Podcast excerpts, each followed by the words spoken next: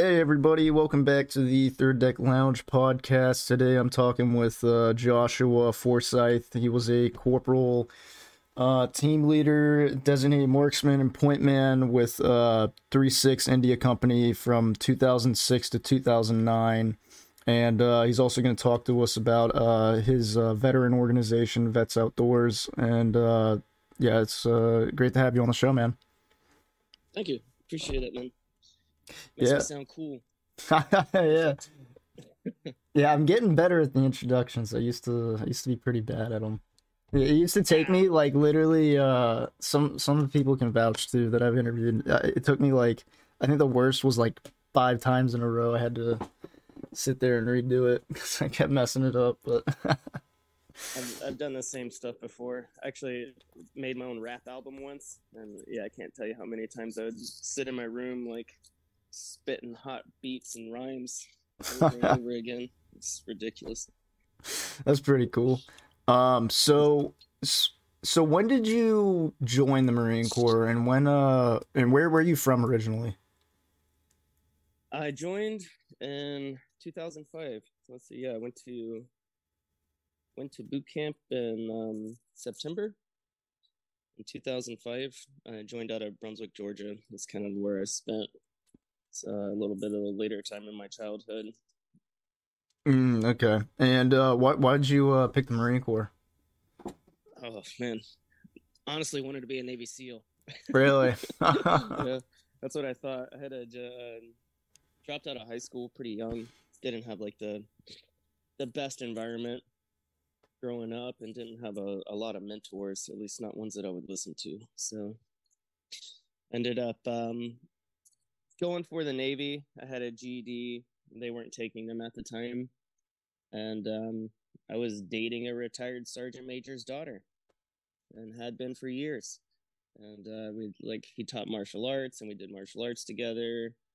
And um, i was over at his house one day and he was kind of like poking and prodding me. Like what are you gonna do? What are you gonna do? I had you know navy brochures out army brochures out and he was he didn't really pressure me for the marine corps at all but um he was actually a reconnaissance guy and um did 28 years 10 as an army ranger in vietnam and um another 18 in, in the Marine Corps. And so I, I also, he taught me martial arts. So he's like my sensei guy. And I just thought he was a badass. And he was like, hey, man, if you're having problems because you got a GED, I'll just make a quick phone call. And he did. And the recruiting office gave me a call back in like 30 minutes. And they were like, hey, this guy says you're good, man. Want to come on down? I'm like, hop on board. And that, that's basically how I got into the Marine Corps. oh shit, that's kind of wild. Yeah.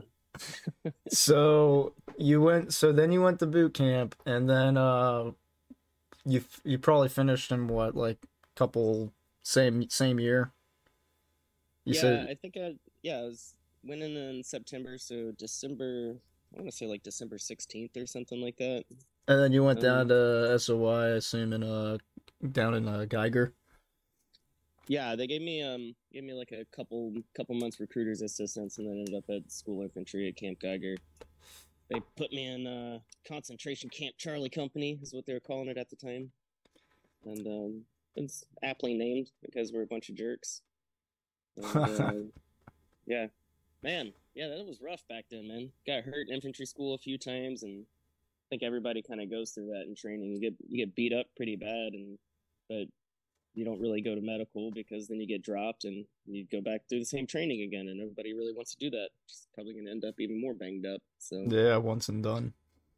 yeah, so did that. Um, took the um, took the recon indoc. Got to go over to Cyber Reconnaissance Battalion for a little while. Um, we talked about earlier.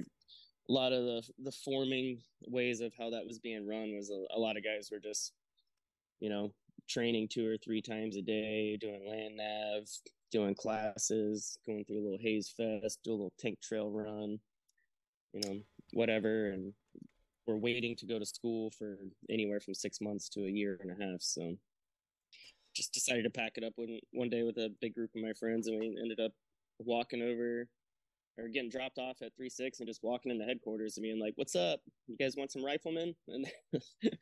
And it was, it was it was pretty funny because the guy was like, "All right, cool. Like you guys over here going to Kilo, you guys over here going to India, you guys over here going to Lima." And we're like, "Okay, Roger that." And like we walked out the door and all decided like which group of friends was going to go to what company and then like went our separate ways. Damn. how uh how was it for you? Um awesome, man. Still still probably one of the greatest experiences of my life. I've been chasing that dragon ever since, man. So I loved my job. I hated the politics. Um, I think everybody can understand when I say, you know, it's tough to deal with leadership and how that stuff affects you sometimes. Yeah, yeah, no, for sure. I think uh, I think everybody uh definitely definitely gets that. What was it like in the barracks though? Like the barracks life back in uh because you got to fleet by this was 2006 now, right? Yeah, I would I would assume it would be like a, a mental hospital with no security. As that would be the most accurate way I could describe the environment. yeah. uh, yeah, it was wild. I mean, when I showed up, it was very aggressive. The the senior guys didn't like to mess around. They viewed you as a literal threat. Like you're gonna kill me. I can already tell. So they weren't real nice and happy to us and stuff. And had to get locked on pretty quick, man. It was definitely a different environment um, from the reconnaissance side. They were they were also.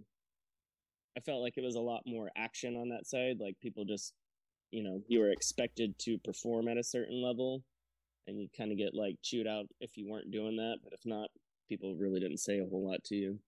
Mm. Um, the infantry side, there was a, a lot more, um, you know, showboating going on. I guess, which you know comes with the territory. There's some not everybody there is like a elite performing athlete in the infantry, but you watch some of these chubby guys be some bad motherfuckers sometimes, you know. So right, you know, right. Maybe they maybe they showboat a little bit, but they still punch you. I don't know. It's it's hard to judge. There's so many crazy people in the Marine Corps, man. You see, you meet so many different people. Yeah. Yeah, but and... I, lo- I, I loved the infantry, man. Short answer. yeah. Um, and uh, what would you guys uh, what you guys do for like weekends and stuff? Were you guys always uh just out in the quad, or I don't know? Because it's really different these days. That's uh, it makes me wonder what uh, 2006 uh, three six was like. We were uh, we were surfing a lot. We were um going fishing and going surfing a lot.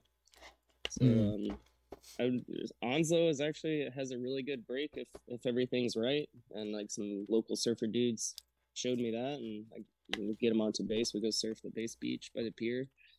Go up to Surf City, Emerald Isle, all that stuff. A lot of the times on the weekends, I would break all the rules and hop in my car and drive home.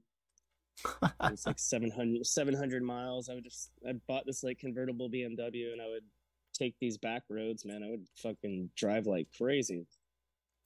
That's sick. Really dangerous. you know? De- definitely super lucky. I never like went to jail or got in any real trouble. Yeah, because because we, we were wild, man. I mean, we we knew that we were going to Iraq. We knew all the time, like, hey, in four months we're deploying. So whatever time they left us unsupervised was like hundred and eleven percent. Like, yeah, I was gonna ask you. So what was that um like leading up to your first deployment? And uh yeah, I was gonna ask, what did you guys uh kind of do to relax on the side? Oh, there was no relaxation. There was uh dude, I remember one night we were like rally racing my car through a graveyard. and like just partying with we would go to this guy's grave. His name was Johnson. And we would just go party with Johnson. And none of us knew him, but it was kind of sad. He just had a name on his grave, like nothing else. So we would go hang out with this dude. like, drink beers and scream in the graveyard and then like race the race the car around the graveyard and stuff. And then we go stay my buddy's aunt's house and like, pass out in the garage and stuff. she was a really nice lady. She lived in Wilmington. Yeah, because I I almost wonder too how much uh, different it, it all was too, since uh, there wasn't really smartphones or anything back then. Yeah, a lot. I actually tried to get rid of my cell phone so they could stop contacting me. Um, I got married uh, and moved moved out into Hubert, and I was like living outside one of the, the back gates. It's really really nice. Uh, Uh, but they they just call me into work all the time, you know, for nothing. Like somebody would, you know, smart off to somebody and they'd have a formation. and They'd call me in, and I'd like get to work, and the formation would be over already. I'd be like, "What's what's going on?" They're like, "Oh no, you can leave," and I'd be like, "What? Like, why'd I come back?" Then, Jesus. It was ridiculous. And it happened like two or three times a week where you just be driving to work for no reason because you get the wrong text message or something. And yeah, just very annoying. So I tried to get rid of my phone. They wanted to issue me a radio, Oh, which obviously would have been what? a lot worse. right. And I was like, okay, let me go back to, to the store and get a cell phone. They're like, yeah, you little jackass. That is wild. Yeah. I have a to pull some radio. Shit, you know. Yeah, I'm like, uh, well, if you're gonna issue me a phone, that's one thing, but I'm not like required to have one. And they're like, okay, yeah, you can get a fucking radio. Jesus You Head down to Christ. supply. He's like, yeah, okay, all right. I mean, honestly, just as a fuck you, I probably would have taken the radio and just never turned it on. I don't get Yeah. comms with you. I'm sorry. yeah, I've same- tried Same everything. story. No comms. No comms. It all comes back to Ugh. like just triggered a memory in me, man. We had to when I was overseas, we had to carry these little machines uh, called the Guardians, hmm the Guardian or something, and they were uh, they were jamming backpacks. They just basically jammed electronic signals. We had like three of them. They blocked three different ranges of signals. They're f- basically is about the size of a uh, like a window shaker unit for a house. You know, a little AC Uh huh. little box air conditioning unit with a little antenna on it. Sounds about the same. It's got these fans and shit on it, heavy batteries. Yeah. We fucking carried these things around for months, man. We'd like have to cycle them around and stuff. And uh finally some tech shows up to like do maintenance on them, like informs us that they've never been jamming any electronic signals at all. What? We've just been carrying this cumbersome shit. What was it like months. broken? Yeah, they just like there was some kind of connection issue and they weren't jamming properly. And he's like, "Oh, it tells you with like this light startup thing that it does." And yeah, this one's malfunctioning, and this one's malfunctioning, and this one's malfunctioning. That wasn't really the worst part. 'cause, like, What? here- here's here's yeah. This little story like is almost like every story in in the Marine Corps that I experienced, and it's after the fact that we found out they didn't work, we're then like relieved that we didn't have to carry them around anymore and still potentially be blown up. So it's like right. like all right, cool. Well, at least we don't have to carry these shitty broken backpacks. And our platoon sergeant wanted us to carry them anyway. He was like, What? well, listen, he said, now if you guys don't carry them, they'll try to blow you guys up. And uh, I was like, well, if they fucking Oh, that the is- of Yeah, that is an if you, interesting if you, point. If you if you go through the effort of planting a bomb and potentially blowing somebody up, and they show up wearing this backpack, do you think they're not going to try? They're like, Yeah. "Ah, fuck, just put just put the button down. Or maybe, even press it? Look at the yeah, impenetrable. Imp- they probably don't know what the backpacks are. So Yeah. Why would that even be the case? And so we're like, okay, so we'll take the backpacks. We know they're not working, so there's no reason to put fucking twenty pounds of batteries in them and carry them around on top of everything else we got. right. That's, yeah, that's, uh, too. Jesus So Christ. Yeah, and so now we're still walking around with these jamming backpacks just in case this guy was wrong, carrying these batteries. And it's just like, almost in a sense, it's like nobody ever really knew everything about what was going on. So it was really hard to make good decisions, man. Yeah. Yeah. I think ultimately that's that's uh, why, as as they said when I was in, all the good guys get out, and then they just have to deal with so much silly, stupid shit, and it could potentially kill you. Yeah, no. Yeah. It definitely makes uh, a lot of sense. Um what part of uh what part of Iraq did you guys deploy to? Uh, our first deployment, we were um in this little town called Modique, and uh, there are a lot of little other surrounding villages. And this Um, was uh this was 2006. Yeah, probably 2007, Oh, okay. end of 2006, 2007. I'm not real good on the dates and stuff anymore. Gotcha. All kind, of, a lot of the details, man. It makes me feel bad. Like I don't remember everybody that we lost, you know, and I don't Mm, know like what that is, and whether I just don't study these people's names enough, or if it's just that I didn't know them all personally, you know. So I remember Right. things that happened close to home for me, but you know, it's it's really surprising for me too to even talk to my friends that I served with and we weren't together 24/7 all the time and how different our experiences can be even just, you know, being one squad apart or one team apart or something, you know. Yeah, no, that's uh that's what I've kind of noticed too from talking to other people is that everybody's experiences were like so vastly different. So that's why I think it's like super interesting talking to each one of you guys and hearing your guys' stories about uh everything you guys did on your deployment just what uh 3-6 was like back in the day and um yeah, just just hearing like the history of it. I don't know. I think it's super cool. Yeah, I, I really like what you're doing. I think it's a, a great concept, you know, like put the story together of this unit from all Yeah. these different people from different times and you know and and that way people can kind of get I've I've made a lot of contacts um just veterans like through social media people that have like found a picture that I posted or saw a video or something and it just might be something that's totally foreign to them, you know. I'm I'm in the water all the time. So a lot of people don't do that.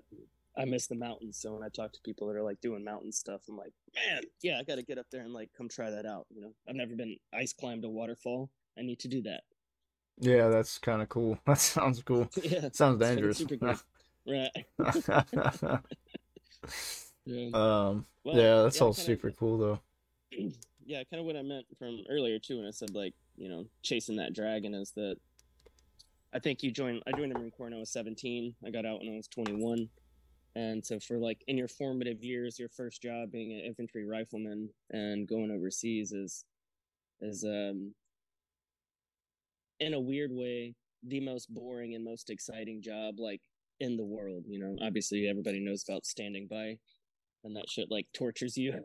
Hmm but um yeah your job is exciting. Not knowing what you're going to do every single day is really exciting and it's really hard to adapt to and once you adapt to it and you come back to the civilian world you get fucking bored quick at least i did i got bored really really fast like this sucks there's nothing to do Yeah, it's no, that's how it exciting, you feels know? for me. yeah. Yeah.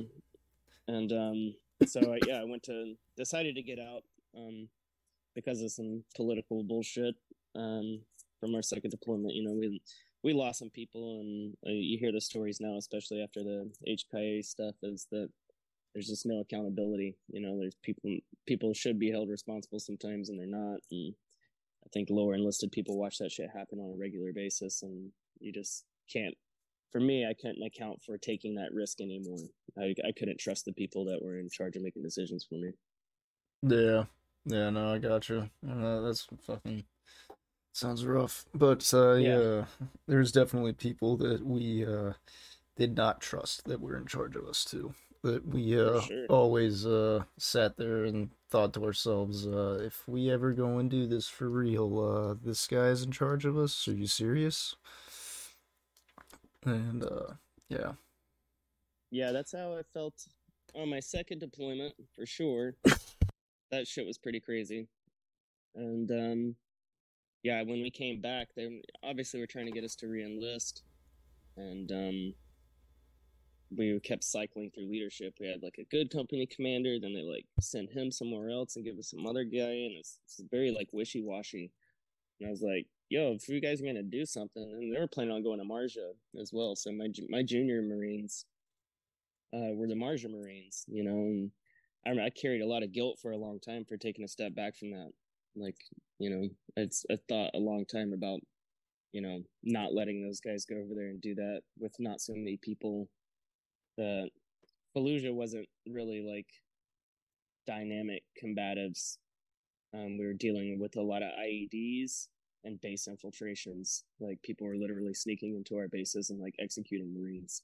Uh, So- so so you were in uh was this your first or second deployment still? this was this was the second one so this is what i was kind of saying like the where my mindset was when i got out was like that deployment was a like for me a, a lot of, of failure in the leadership area and lack of accountability for when things didn't go as they should have gone or like our requests weren't met because people didn't take the time to really listen to us or understand where we were coming from. A lot of our leadership hadn't really been deployed until they were, you know, E7s, E8s, E9s, and you're not having that ground level experience like we are. You don't, you're not Mm. stepping outside the gate every single day with me. So Right. got, I think we got to ignore it a lot, and it, it didn't work out to our favor. Mm. So when you guys went there, I guess what was the whole, I, I guess, goal of it all? Um, like to Fallujah. Yeah, I mean, I guess both your deployments, because like we kind of started off with your first one and kind of jumped around, but Yeah, Uh. I'm pretty crazy, so I'll do that too. it's all good. But um, no, that I was just kind of trying to get on a track to my civilian life of how I did that when it, when I got out of those crazy situations. That I went chasing scuba diving and like Mm. skydiving and kind of extreme sports, rock climbing. I went, I hiked across the country, I biked across the country. Um, and it's just kind of like it's all those crazy things have kind of made me realize that like, oh, I just missed my job. You know, right. that job is so exciting and i think it's very important for guys that are in now and young veterans to know that like when you get out you're going to have issues and probably a lot of your depression is going to come from boredom and uh like this dude from patagonia owns a thing my buddy's said it to me before you know is uh the only cure for depression is action you have to go out and do something Yeah, I like that. really- I like that a lot, Yeah. actually. doesn't really matter what it is man but you have to you have to go Do out there and- something, yeah. do some new shit, man. And I think outdoor stuff is really good for people. Veterans have a lot of outdoor skills already, and they probably don't associate with them very much because a lot of your outdoor skills are like related to things that aren't fun, like being in the field and fucking training and shit. But you can get a lot of joy out of nature, man, and use use a lot of skills that. Like I, I through hiked the PCT in 2019. The, my buddy that runs the organization with me did the AT and like we go out and we hike with people and it's just kind of like very evident to us now. It's like man like yeah we have our military skills but then like being able to implement those as a civilian just to be like a really good hiker that can travel long distances like mentally and everything we're already set up for success. You know it's it's actually pretty easy. It's very relaxing i went out and i, I did the trail basically by myself i didn't walk with anybody else and um that was that was super fun probably the best thing that I've ever done for myself. I did it through uh, Warrior Expeditions, a nonprofit. That's sweet. Yeah. Mm. Yeah, that We uh can talk about that though. But... Huh? Ugh, I don't know. I'm just saying stuff. trying to stretch my back. oh gosh. yeah. Um Yeah, that's all pretty cool though. Um and was that your first time getting into something like that? Um, no, I think the probably the first like big adventure I set out on um was like besides the Marine Corps, obviously was I think that's my biggest. Um, I when I got out, I got an opportunity to go sail the Caribbean, and so um actually me and a dude that I met when I was in recon battalion that ended up coming to the same college as me and we took the same class together. He walked into the class and I recognized him. I was like, yo, were you fucking recon battalion in 06? 06 ish? He's like, yeah. I'm like, oh, fuck, dude. I totally remember this guy. So, That's uh, crazy. I went, yeah, we ended up making buddies with these two Navy guys that were EOD, like EOD divers, and um, they had deployed and stuff as well. Like we just became buddies. One of them owned a little 39 foot sailboat, and we got uh, we were taking diving classes together and like research classes and coral reef ecology type stuff. And uh, this organization gave us a few thousand dollars to go sail the Caribbean and do reef research. So we sailed for like 93 days all through the Bahamas, Leeward Islands, Virgin Islands, Puerto Rico, Dominican Republic, um, St. Kitts and Nevis, to this little volcanic island called Montserrat, and uh, it's active volcano. Had uh, pyroclastic flow, which is a, basically a giant hot ash explosion that buried their city, and they were rebuilding the city on the other side. So one side of the island was smothered with ash, and the other side of the island was smothered with construction runoff. And we were going out there trying to show them how to set up booms and keep track of stuff, get ghost traps out of the water, all kinds of different stuff. That was that was kind of my my first real big adventure. And uh, as a civilian, and like getting out into the world and seeing different cultures that didn't want to murder me, and that was really cool, man. And uh, what what year? yeah, what uh, what year was uh was that? I want to say probably 2010. I think This is around sounds about 2010. right. Okay, Yeah. yeah, that's pretty cool. And then how did it get from? How did it go from there? Uh, we came. We basically did this like big long trip. We spent about six weeks in Montserrat. We sailed back from Montserrat, and um, I kind of went back to school. Let's see. Just kind of like lost motivation in school. Really, I, I stayed in school for like a little less than three years, and then I started working on dive boats. And I was doing underwater photography, and um, ended up like slowly uh, getting into parachuting. It was like a weird, weird thing when I was sailing, as I just started like, I don't know, I was like falling in love with the sky. There wasn't a lot to look at when you're Uh-huh. sailing around in the open ocean. But the clouds in the Caribbean are crazy. They'll climb like forty thousand feet tall. Over Florida, they'll climb like super tall as well. Some massive cumulus clouds. And uh, I was interested in climbing, and I was like, just like fantasizing with my buddy one day and just run out of so many things to talk to on the open ocean about like figuring out a way to connect to water vapor so you could like mountain climb in clouds and like what that would consist of What the fuck? and, uh, right yeah, just silly ideas and i just i don't know i guess one day i was just kind of like i guess like the only way you could really do it is, is parachuting you know so um and i really wanted to jump and dive the whole time i was i was in the service and i never got the chance so that was kind of like my focus when i got out. Mm, but yeah the sailing trip made me want to jump and I, it took me a couple years but i got into skydiving and i got offered a job um, at skydive key west in the florida keys like packing the tandem parachutes for them. And i would i'd pack like 10 to 20 parachutes a day and i'd get to jump once or twice a day for free and that was that was pretty good yeah, that is kind of sick. Yeah. yeah, decent decent money doing it. Made a few hundred jumps in a really beautiful place with a tiny landing area, so got to build my skills up really quick. And I went and traveled around um, about four more years. Huh. Um, I've worked worked around Florida and Texas, Colorado, California. Ended up in Hawaii, and um, was running um, running a skydiving business in Hawaii uh, for a guy that I didn't really get along with. Oh, gotcha. Yeah, all kinds of crazy stories with that too. You know, plane crashes and people dying and stuff. Oh shit. Yeah, wild. I was never in a plane crash, and I didn't die. right. There were uh, there were there were others. Oh jeez. Um and uh how was transitioning from for you, I guess, when uh when when you're getting out and then just during this time, how was uh adjusting? um, I would say at first I thought I was totally fine. Like probably the first six months to a year, like I felt completely unaffected. Um, but I think it just took me time to realize that like I was living at a on a very intense level, like compared to most people. Like you want to think about it like a frequency, like I was on a much higher frequency. Like I'm just hyper aware all the time, very intense, and like I think that just rubs a lot of people the wrong way. So I found myself having a lot of issues after a while, especially with people um, at work.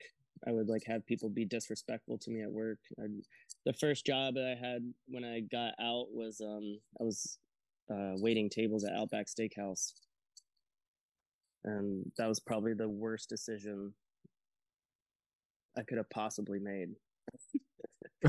so um, I had like this guy like insult me one night at a table, and the guy basically just like told him like, "Ah, man, we lived in a lawless world. I'd just like murder you." like, What the in fuck? restaurant. Like, yeah, no, just like you know, like like Sounds like it's probably uh yeah, it sounds like it's probably crazy, dude. yeah, he ba- he basically just um I was working with my ex-wife at the same at at the time at Outback Steakhouse and she had like while I was talking to this family um they told me they they were tripping on acid during the dinner and like they were just acting super weird and the and the father said something like inappropriate to my ex-wife and I was just kind of like oh man like here you are feeling very safe in your world you know but like that's a delusion because if. I were to be a crazy person like you and think I could just treat anybody like I wanted to, like I could I could just erase you from the planet. He was just like this big, ugh, ugly fat guy. Sorry, Yeah. I want to be just unhealthy, nasty person, bad attitude, and it rubbed me the wrong way. And I remember my boss talking to me, and he was a really nice guy, and he really liked me, and he brought me in the back office and sat me down. And the only thing he asked me is, "Is it war stuff? Is it war stuff?" And I said, "What?" And he was like, "Like, are you okay? Is it is it war stuff?" And I remember just being like, "The fuck is this guy talking about?" Yeah, just, like what the fuck? Yeah, what kind of question? insulted my wife in front of me and like a bunch of people, and yeah, basically I told him I could murder him. Uh, whatever, like I could, you know. And I look back at that now and just think about like how crazy that is to say to somebody, like Yeah. from my perspective and and from his perspective. Sure, he's an idiot. Maybe they are on drugs at Outback Steakhouse having a family dinner, which is fucking weird. Whatever, I don't know. like, the whole situation was just strange, but yeah, I think my manager from Outback Steakhouse could see right through me that I couldn't disconnect myself from this world and that like the main thing I've felt upset me as a Marine, you know, and this and you don't get to talk to me that way. People stand at fucking parade rest when they talk to me, blah blah blah, you know, like whatever narrative I was living in, I'm like I'm no longer in that world, you know. It, it would have mm-hmm. been way easier for me to like turn around and walk away and quit Outback Steakhouse. Like, why would I put myself in this situation? This is stupid. You know, Yeah. way too many skills to go work at Outback Steakhouse. I'm just gonna go to school and work at Outback Steakhouse. No wonder I was falling into a depression. it's not Right. pretty, pretty straightforward if you want to analyze yourself a little bit more. But yeah. yeah, and a couple of good stories to get a rundown on how you know be crazy as fuck when you get out of the Marine Corps. Yeah. Yeah, no, I'm for me, I just went to college, but dealing with that, it's had its own fucking things that pissed me off about it. But yeah, it's definitely uh, dealing with people is uh, difficult when you get out. Yeah, So, I went to Florida Keys Community College for diving sciences and marine biology. The average class size uh, at that school is 11 students. oh shit. Okay. And I was basically sitting in class with, you know, 18 year old trust fund babies. You know, one of the kids in the class, his dad had a private jet and he was like flying people out to different fancy homes here and there. And I was kind of like, oh, that's, I've never heard of that. that's weird. That's You cool. know, and he's like, yeah, and do you want to go? And I remember like being asked and being like, no, that's not me, man. Like, I guess now it sounds pretty cool. Maybe I could have gone on some private jet trips, but yeah, my having a weird Marine Corps mentality, being a grunt, even back then, getting out of school, man, I was just like, I was still in it. You know, I think I have the desire to still be in it now, and I think back then I like definitely viewed myself as like probably only just taking a break from the Marine Corps, Yeah. which No. is not the reality. So What uh what helped you? man, um,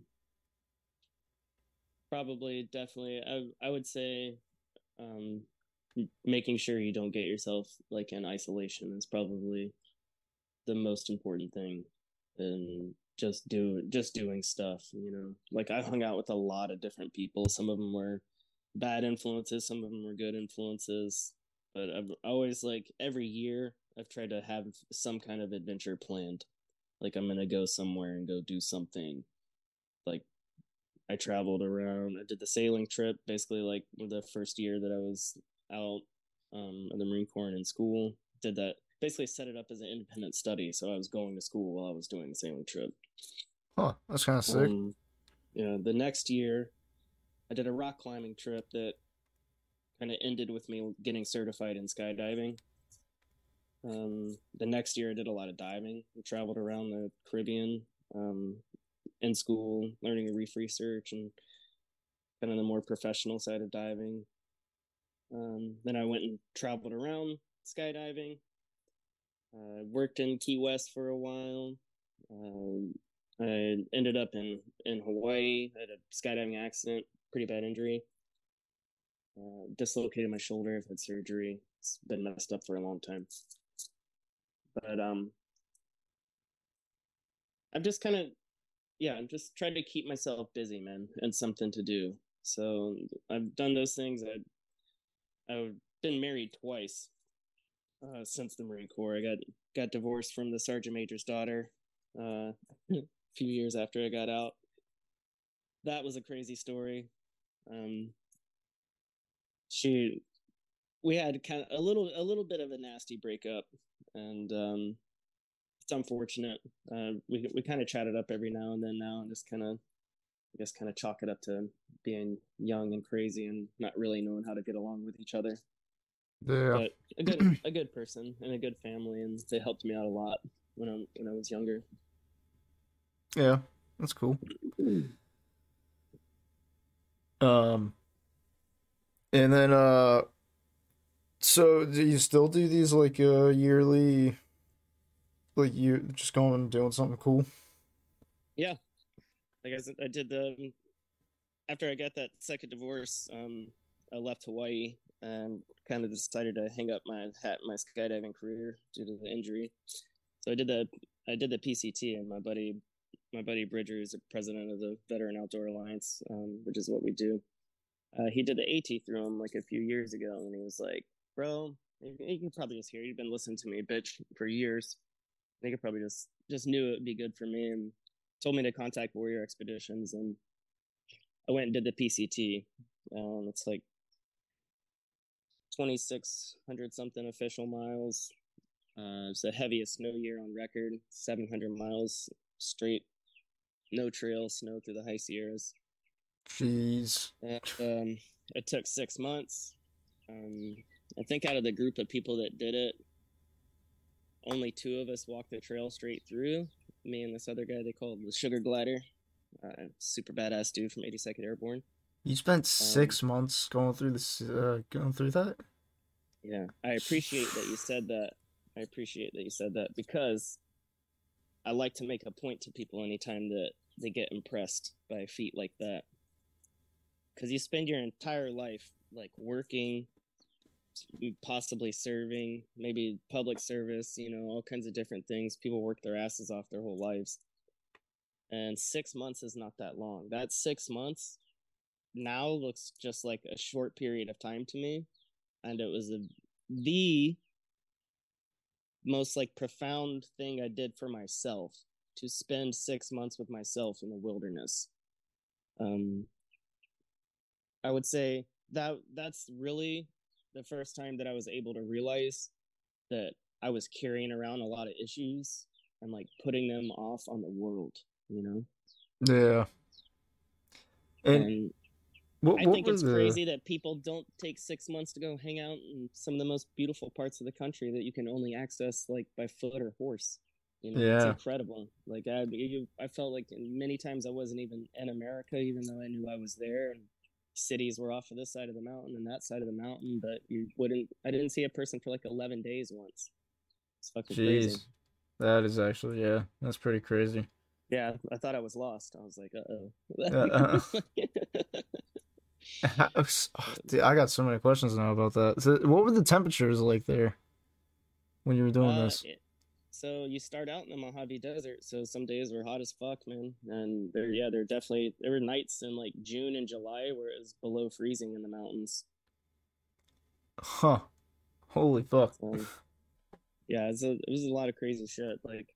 And how'd you get? Like, how'd you get food and water and Okay, so you have access to the road probably on average about once a week between so the trails kind of go through these places and there's like these access roads you know fire access roads you know you might pass like a public place where people can the trails are more publicly accessed from a parking lot or a campground somewhere or some kind of state park. So um, there's kind of planned out that way. But i think the farthest i went between like resupply points would be like 170 miles.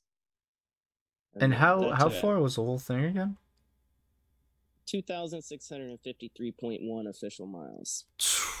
Holy shit. That is far. Yeah, and that's I think a lot of people. What's funny is most of the people that fail doing the trail or anything is they can't stop thinking about what they think they should be doing. Like I should be at school, I should be at work, I should be doing this, and I, that's the crazy part to me is that like it's only six months of trying to relax. That's yeah not a big chunk of your life. It's a very small piece of your life, and if you go through life with a mentality that you don't owe that to yourself, at least that small amount of time, especially if you think that you could benefit from it. Like that to me is crazy. That's pretty silly. There's no job that's like worth you staying miserable for years or a career and not taking six months to. yeah especially like having loyalty to to fucking companies and shit i i never think that's a good idea because the second something happens to you they'll replace you like that at the snap of a finger they don't care about you it's right. you know you, you don't get a two week notice when you get fired yeah yeah, they aren't. Yeah, you know, you're you're like slaving away for them. You know, at some point, like, especially if you're just constantly working and working and working. If you don't like look up every other now and then to appreciate, you know, just life, it you get sucked into this like fucked up perception of reality in life. Yeah, I, I, don't know. For me, I'm like I said, I'm a little crazy. I'm not telling people to believe what I believe, but I, I think the reality is that like the life that we're living is crazy, and like the normal life for you out there is not the crazy thing. Like the you taking time for yourself to travel. A lot of people say they want to do that stuff. I've done a lot of it, and I've had people say, "Oh man, you're lucky," or "You're this," or "You're that," and I'm like, like yeah, I have no idea what like, Dude. Cons- like what's driven me to do these things. Most of it's been like despair or heartbreak or something. So I'll go take time for myself to go do something, and I do it very minimally. I do it on my bicycle. I do it hiking. I'm not spending very much money at all. You know, maybe mm. three hundred and fifty dollars a month in food. You know, mm. so you're also yeah. going to be dirty and stinky, and people aren't going to want to hang out with you. But you get to go have a new perspective on the world, and it's really good. And it's temporary. When you get if you get tired of doing something, stop. Go back to doing what you were doing. It's not going to go anywhere, you know? Yeah. Yeah, no, I, uh, my buddy kept trying to get me into, uh, mountain biking. I, we're like states away from each other, but in the chance that, uh, I end up going down there just to visit or something, but he wants, he really wants me to go, uh, mountain biking with him. And he sends me these videos and stuff, and he's like flying down these trails and shit. He's going like 30 miles an hour on these mountain bikes, and it's crazy to me it looks so super cool. He loves it, and uh, but yeah, he uh he sees all these cool views and stuff from it, and uh, he's staying in shape and shit too from it too.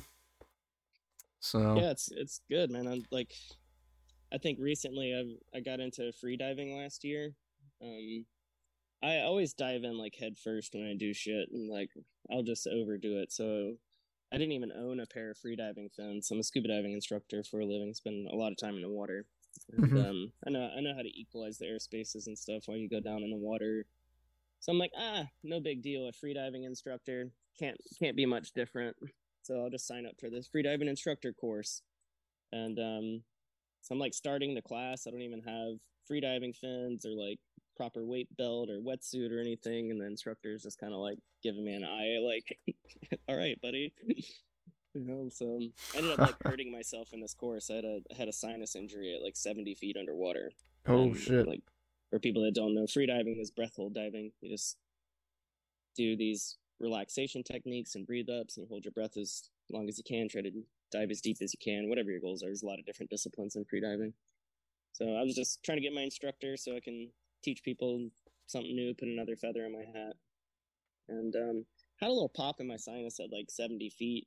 Um, trying to, yeah, if you want to be a level one instructor, you have to at least be able to dive to 99 feet underwater. So it's working my way down and had a little pop and it felt strange. So I decided just to turn around. And when I turned around, the pressure went away. and um, I ascended, and everything felt fine. And we were doing uh, these dynamic swims the next day, which are shallow underwater, three or four feet, and swim as far as you can um, to try to build up confidence to go deep. Um, that way, you're nice and safe, close to air still. And um, I did like 165 foot distance and came up from that and basically like lost my vision and stuff. And uh took me about three months to recover. I talked to some doctors and stuff and basically nobody knows what what happens. Diving science and physiology is really weird. Unless they're going to go like stick a camera up in my sinus they can't really tell me much.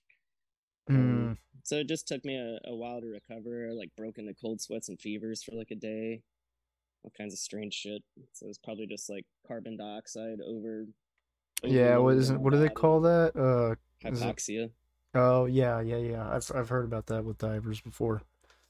yeah so So was uh did that and um everyone there were four people in the freediving instructor course and all of us failed and uh that just sparked something in me man it like pissed me off yeah, like, excuse me everyone fails and that's okay? He's like yeah we're not handing this shit out. And i was just like oh i'm getting that. Yeah. you don't t- you don't dangle a carrot in front of my face like you know and i was just like oh i want to be a freediving instructor now dude. Like that's fucking this chick was badass man. This her her name's um Allie from denver. Fucking flies down from denver and outperforms me in my own ocean in florida i'm like okay.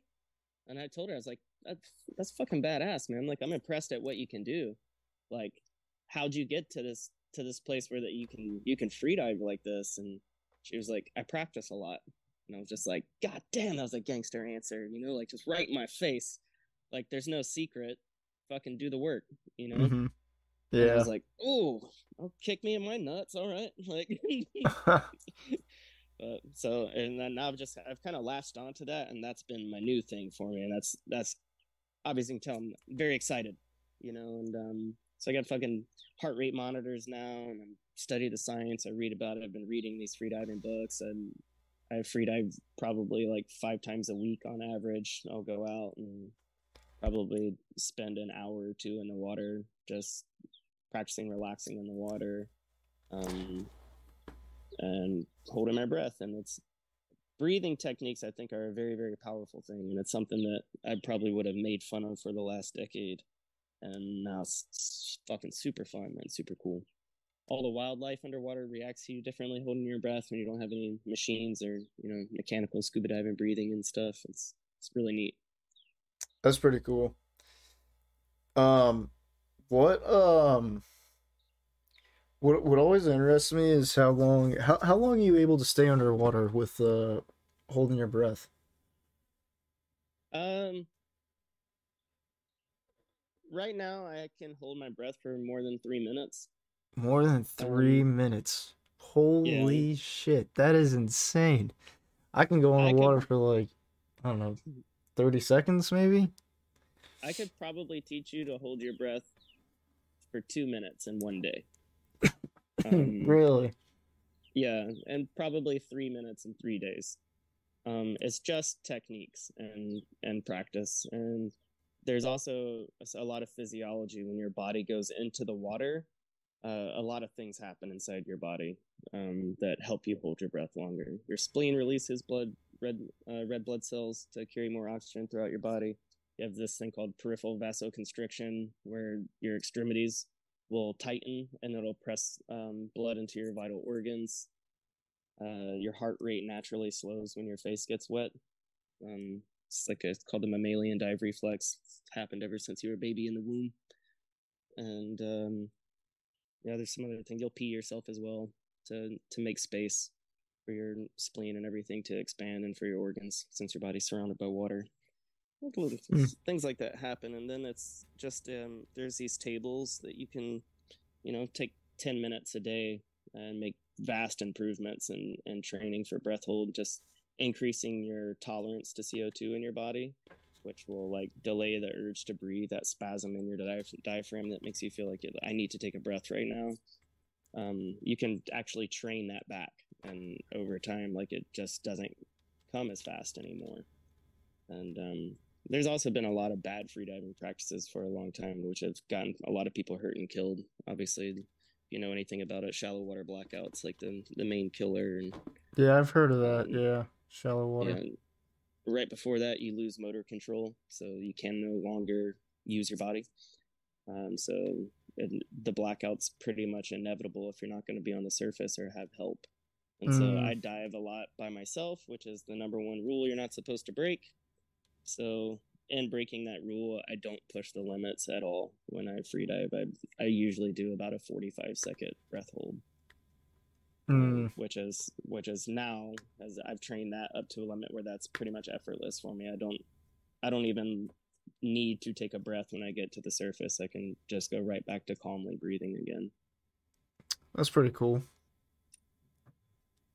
Um, like with anything else, I think it's it's just just like Ali told me, it's it's just practice, you know. And I think that's that's a good thing for people. That's what our whole nonprofit organization is kind of about is getting veterans together, keeping people together, keeping people out of isolation, building a, a network for them to have as a support system when they need it, and uh, also, uh, you know, give people some direction into like go out and do these things. They'll make you feel better. Go hiking, go mountain biking, go rock climbing, climb an ice waterfall, learn to scuba dive, learn to free dive, you know, whatever. Learn to fly planes, learn to jump out of them.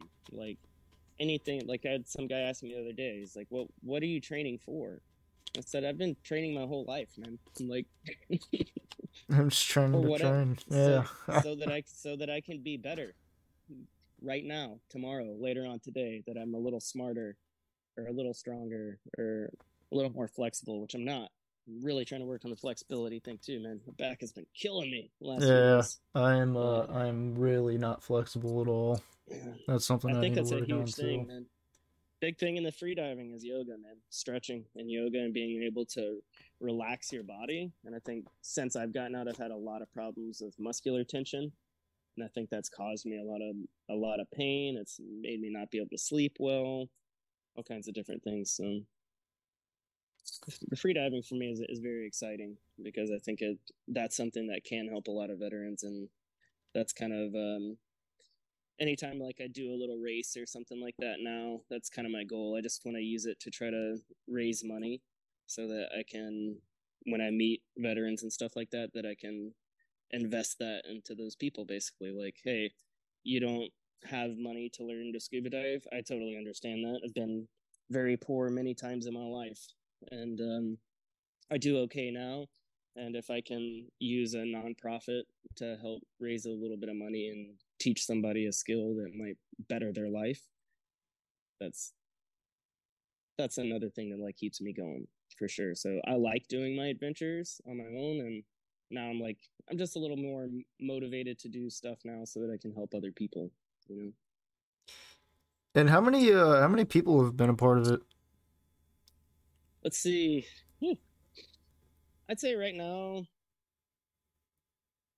somewhere around 50 would be a good number for like everybody that's participated in some kind of event so far. Um, we started up in 2020 when COVID basically shut everything down. So, like right after we started, we basically got 100% limited to what we could do. Um, so I actually, the I think one of the first things we did, we ran a virtual 5K um, for like Veterans Day. I rode my bicycle from Key West to Calais, Maine, and set uh, set the national record. I guess the fastest known time uh, for that trail uh, in 2020 we raised like a few thousand dollars doing that. And how? And, um, uh, what was your time on it? Uh, thirty-four days of riding. And that was uh for how far? How many miles was that between those two places? Just, I think about three thousand something. Holy shit! That is crazy. And what what was uh where'd you start again? And you you were going to where? Um, I was um started in at mile zero at the in Key West, and I rode to a little town called Calais, Maine, and huh. that's right on the Canadian border. I couldn't cross the Canadian border because of COVID. Too dangerous. Ride my bike across the country. break a national record and lose 40 pounds and be in incredible shape, but it's too dangerous to go into Canada. So, Jeez. thought that was interesting. that is crazy. You 34 days you were biking across the country. Yeah. That's crazy. That is it's really fucking cool though. It's a lot easier than you think it is, man. Really. Um, Huh. Yeah, it did. I think the Yeah. longest longest day I did was 220 miles. It took me right at about 16 And do you have like what what kind of a, a bike do you use? basic um uh basic model road bike is $850 bike as far as road bikes goes that's that's nothing There's some of these bikes that people are riding are 10 grand plus Oh And, Jesus, um, really? so yeah just it was my first road bike base model road bike i'm not a cyclist or at least i wasn't a cyclist and um yeah my first pair of bike shorts i ever bought with the little pads so you don't rip your butthole apart I was like, Mm. it's like was for this trip and i bought a bag i carried a hammock and a sleeping bag like a pair of like wool pajamas in case i got really cold a rain jacket and you know like my debit card and a gopro basically and took to instagram and just was like, hey, um, they're shutting my town down because of COVID, and you know I work in tourism, so it was all crazy. Um, my ex-wife was like super COVID paranoid. I think that like basically like was the straw that broke the camel's back for us the way that we approached that. So I couldn't, I didn't even like being at home anymore. So being on the bicycle and traveling across the country it seemed like an awesome idea to me. Huh, that's and- sick. Uh, that was the year after the PCT, so it was like riding a bike across the country didn't really seem intimidating after like hiking through the mountains. Huh. That's pretty. That's pretty cool. And how much money you end up spending uh doing that for like food that- and stuff? That trip probably cost me personally five grand, um, like with the bike, the bags, and stuff like that. Daily, your food, like you can eat pretty cheap. I drink a lot of chocolate milk, like a ton of chocolate milk. Like if you if you know about en- endurance athletics, chocolate milk is a secret weapon. Um, so I mean, I would stop at a Jiffy store and like literally chug like half a gallon of chocolate milk and and like pump out another like 50 miles. You know. and you never did you ever have like situations where like just fucking weirdos were around you or something, or people were trying Oh, to mess yeah. with you? Oh yeah, but I'm a full out crazy man. Um, I'm not. I'm not a big dude either. I'm. I'm five seven. I'm 165 pounds right now. Trying to lose weight. And get the ultra marathon coming up.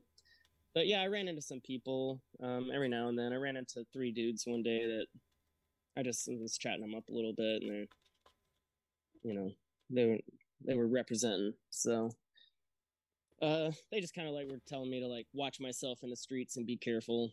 And I was like, oh, I'm I'm like two thousand miles into a bike ride right now. I've covered a many streets. Passing through, yeah. Yeah, and I'm I'm totally fine. So no, I'm not looking for any trouble, and I'm also not worried about any trouble because I've been all over the fucking world, and uh, I'm fine.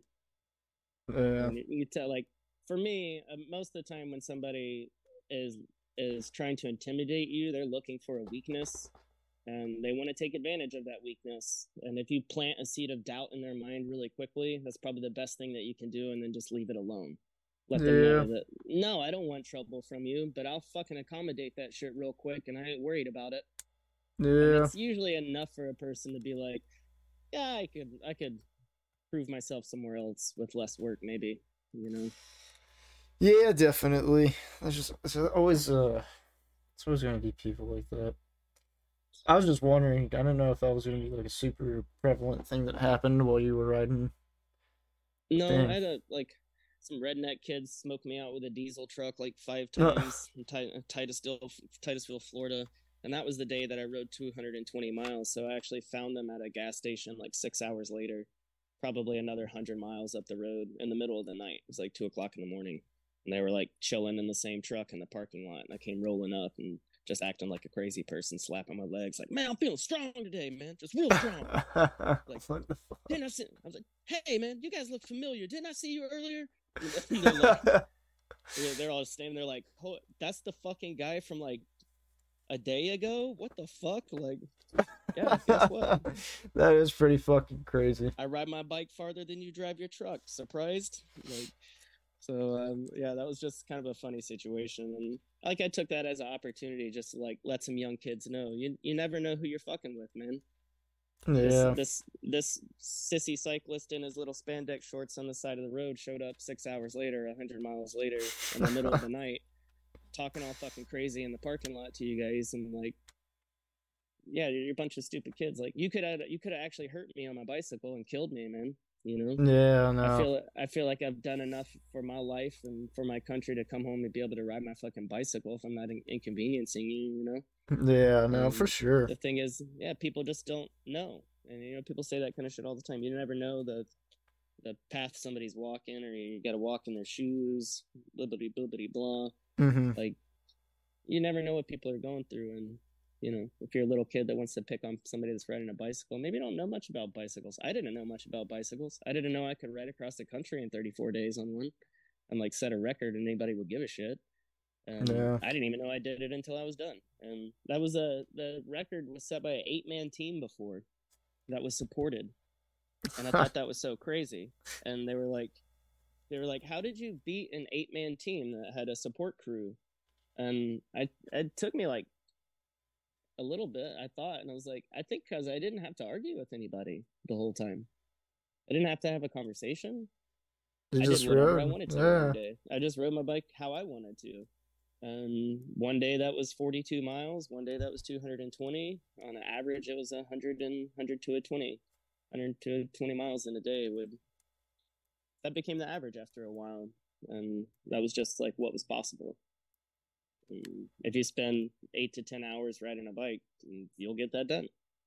And it's really fun. You don't meet angry people on bicycles. It's really neat. The only time I felt aggressive actions were like from people in cars mostly.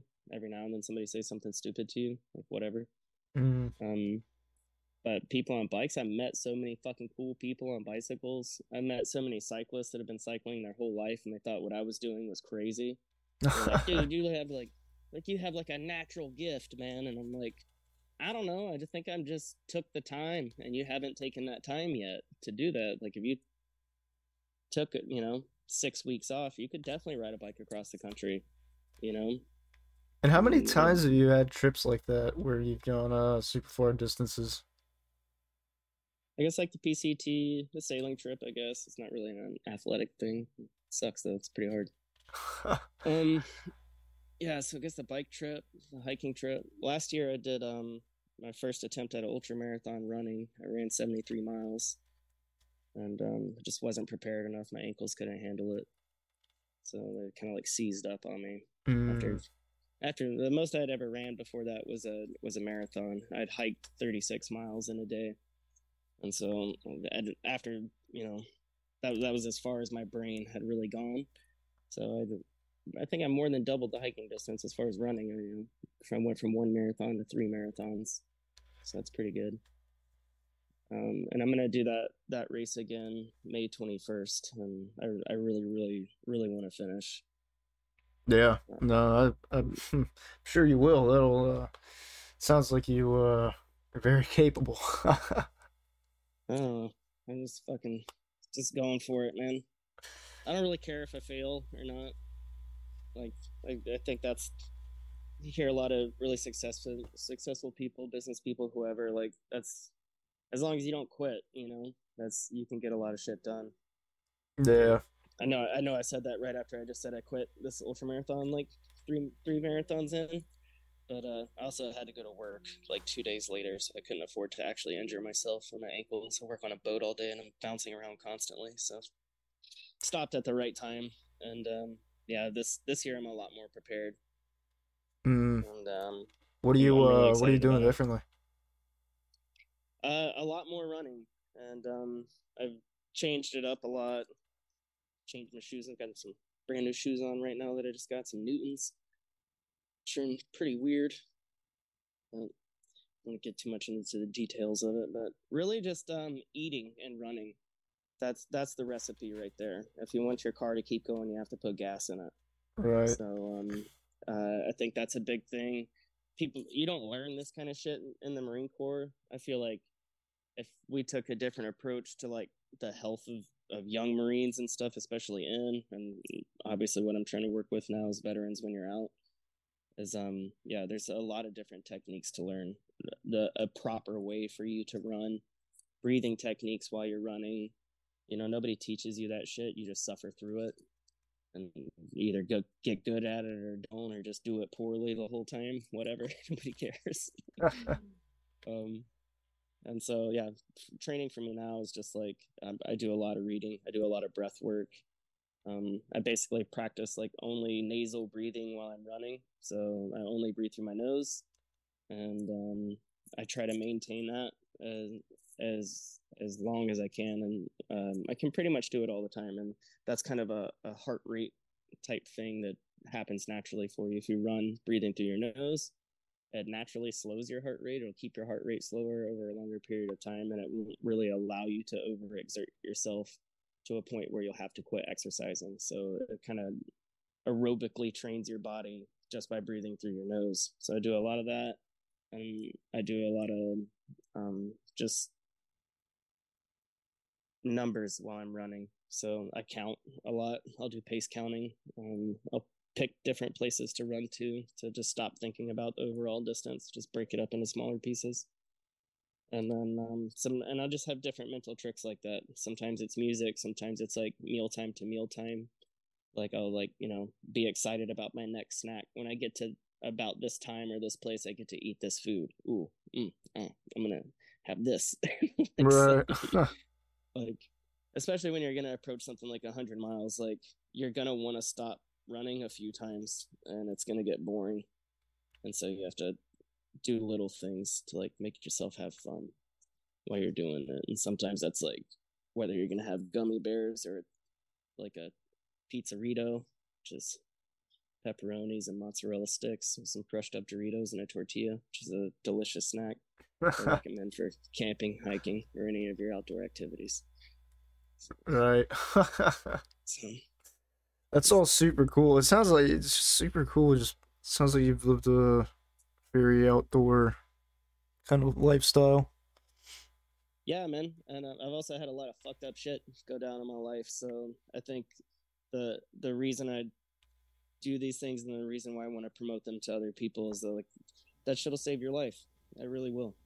So especially people that have a hard time, you know, everything in the world can be wrong like you can just go fucking walk in the woods and just forget about it for a little while. It's nice.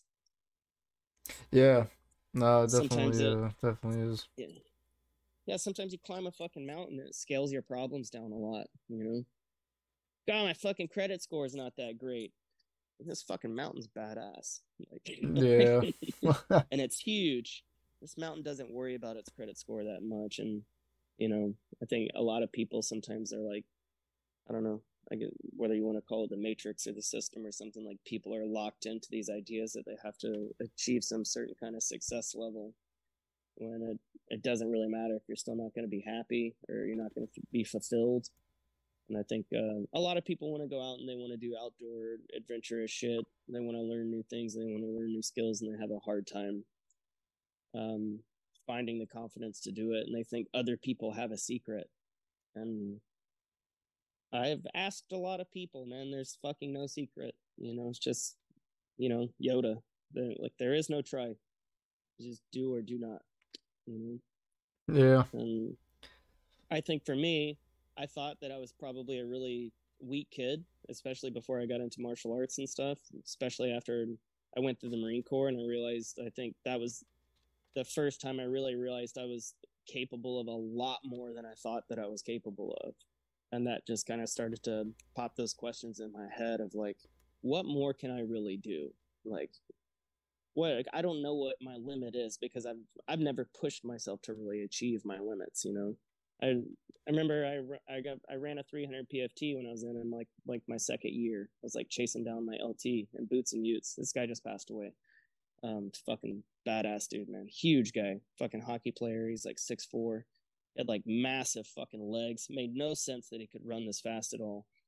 And he fucking outran me in boots and utes, and I ran a 1757 on like a three and a half mile course or something like that. And um, I remember people just stopped getting me for PT. No one would expected me to PT anymore after that. I would just be left alone. Oh shit. And like people would just say like you don't have to go. It was me and the lieutenant had 300 PFTs in the whole company and that was it. So they were like you don't have to go. And I would go to remedial PT with my friends. I would go Saturday mornings. I would like go run remedial PT. And I think that people thought like you don't have to do that. And I'm like that's how I got faster. Is like doing a little bit extra work, you know? And it's not that hard. Running remedial PT, all the people are slow.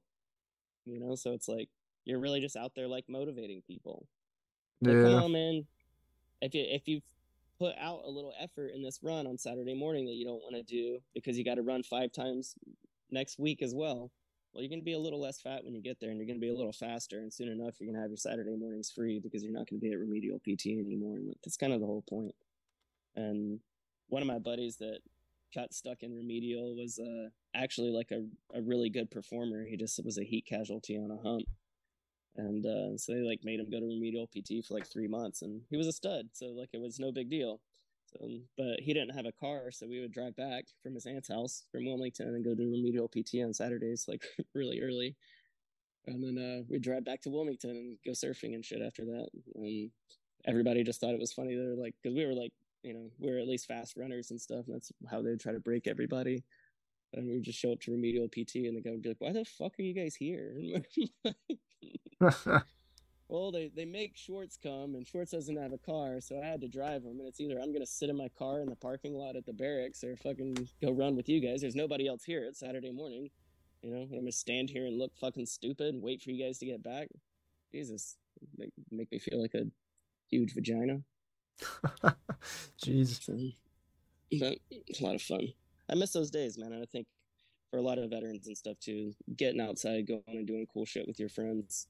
We jokingly call our organization, um, Veteran Outdoor Alliance, the Bro Scouts of America. It's like essentially like that's our plan. Is I think a lot of the huge issues like suicide and homelessness and all these things. I think the root cause is really isolation and that or people don't have support they don't have people to ask for help or people they feel comfortable asking for help and before long they feel so disconnected they can't talk to anybody anymore you know? And so i think something as simple as going out and you know having a group of friends that you go diving with every now and then you know it doesn't have to be the same people all the time on some kind of strict schedule or this that or the other. Like we'll host events every now and then and then for the most part it's kind of like um we want to get involved with the VFW and like use them as home bases and stuff as well, so we can have a place to go hang out, meet up with people, have meetings, and then go out and have cool adventures. You know, go climb this mountain, go climb that mountain. You know, set up an event, go climb Mount Whitney or something. A lot of people haven't done that. Tallest mountain in the United States. It's fucking super cool. Yeah, that would the be cool. Deca- We've done the Decalibron loop for 9/11. Um, last last couple years in a row, it's a four 14ers in Colorado and about an eight mile loop. Um, really challenging hike, but um, for somebody that's never climbed a 14er before, like we've had people come out and knock out the first four in one day, and they're like, "Ah, that was crazy. I had no idea I could do that." And it's like, yeah, it's not. It's just like literally extreme walking. You know, we're not. It's not that crazy. just whether you do those things or not. You know, and I, I think it brings a lot of value to your life. You know, and for us, it's especially as veterans and as Marines and stuff. I feel like we're a little crazier than everybody else. Um, just maybe about like our story and our history. Our club is the coolest, and it's like good for us to like just be around each other, man. It's that's one of the coolest things for me about the organization is that um, when people get together, man, it's an instant instantaneous friendship. Like right there, I guess uh, brotherhood would be better for it. Is like it's just it takes no time to start getting along at all, and like these people just share so much common ground that it's it's it's super neat, man. It's really cool experience to have to know that like I know veterans experience just meeting another veteran or talking to another veteran or something like that, like in passing or whatever. Like it's really cool to get groups of dudes together and stuff, man. And, Yeah, um, it always is. Every time I yeah. run into somebody and find out they're a vet, it's like, oh shit, dude, what what branch were you in? And they were in the Marine Corps too. It's like, me and him always it's like, oh fuck, dude, what unit were you in? Shit, it's like instant friends. Yeah, yeah. I saw some saw some old guy in um, uh, Winn Dixie the other day. I'm old as shit. You know, and he comes in and he's got his had like Marine Corps hat on or something like that, Marine Corps shirt on. You know, just full moto.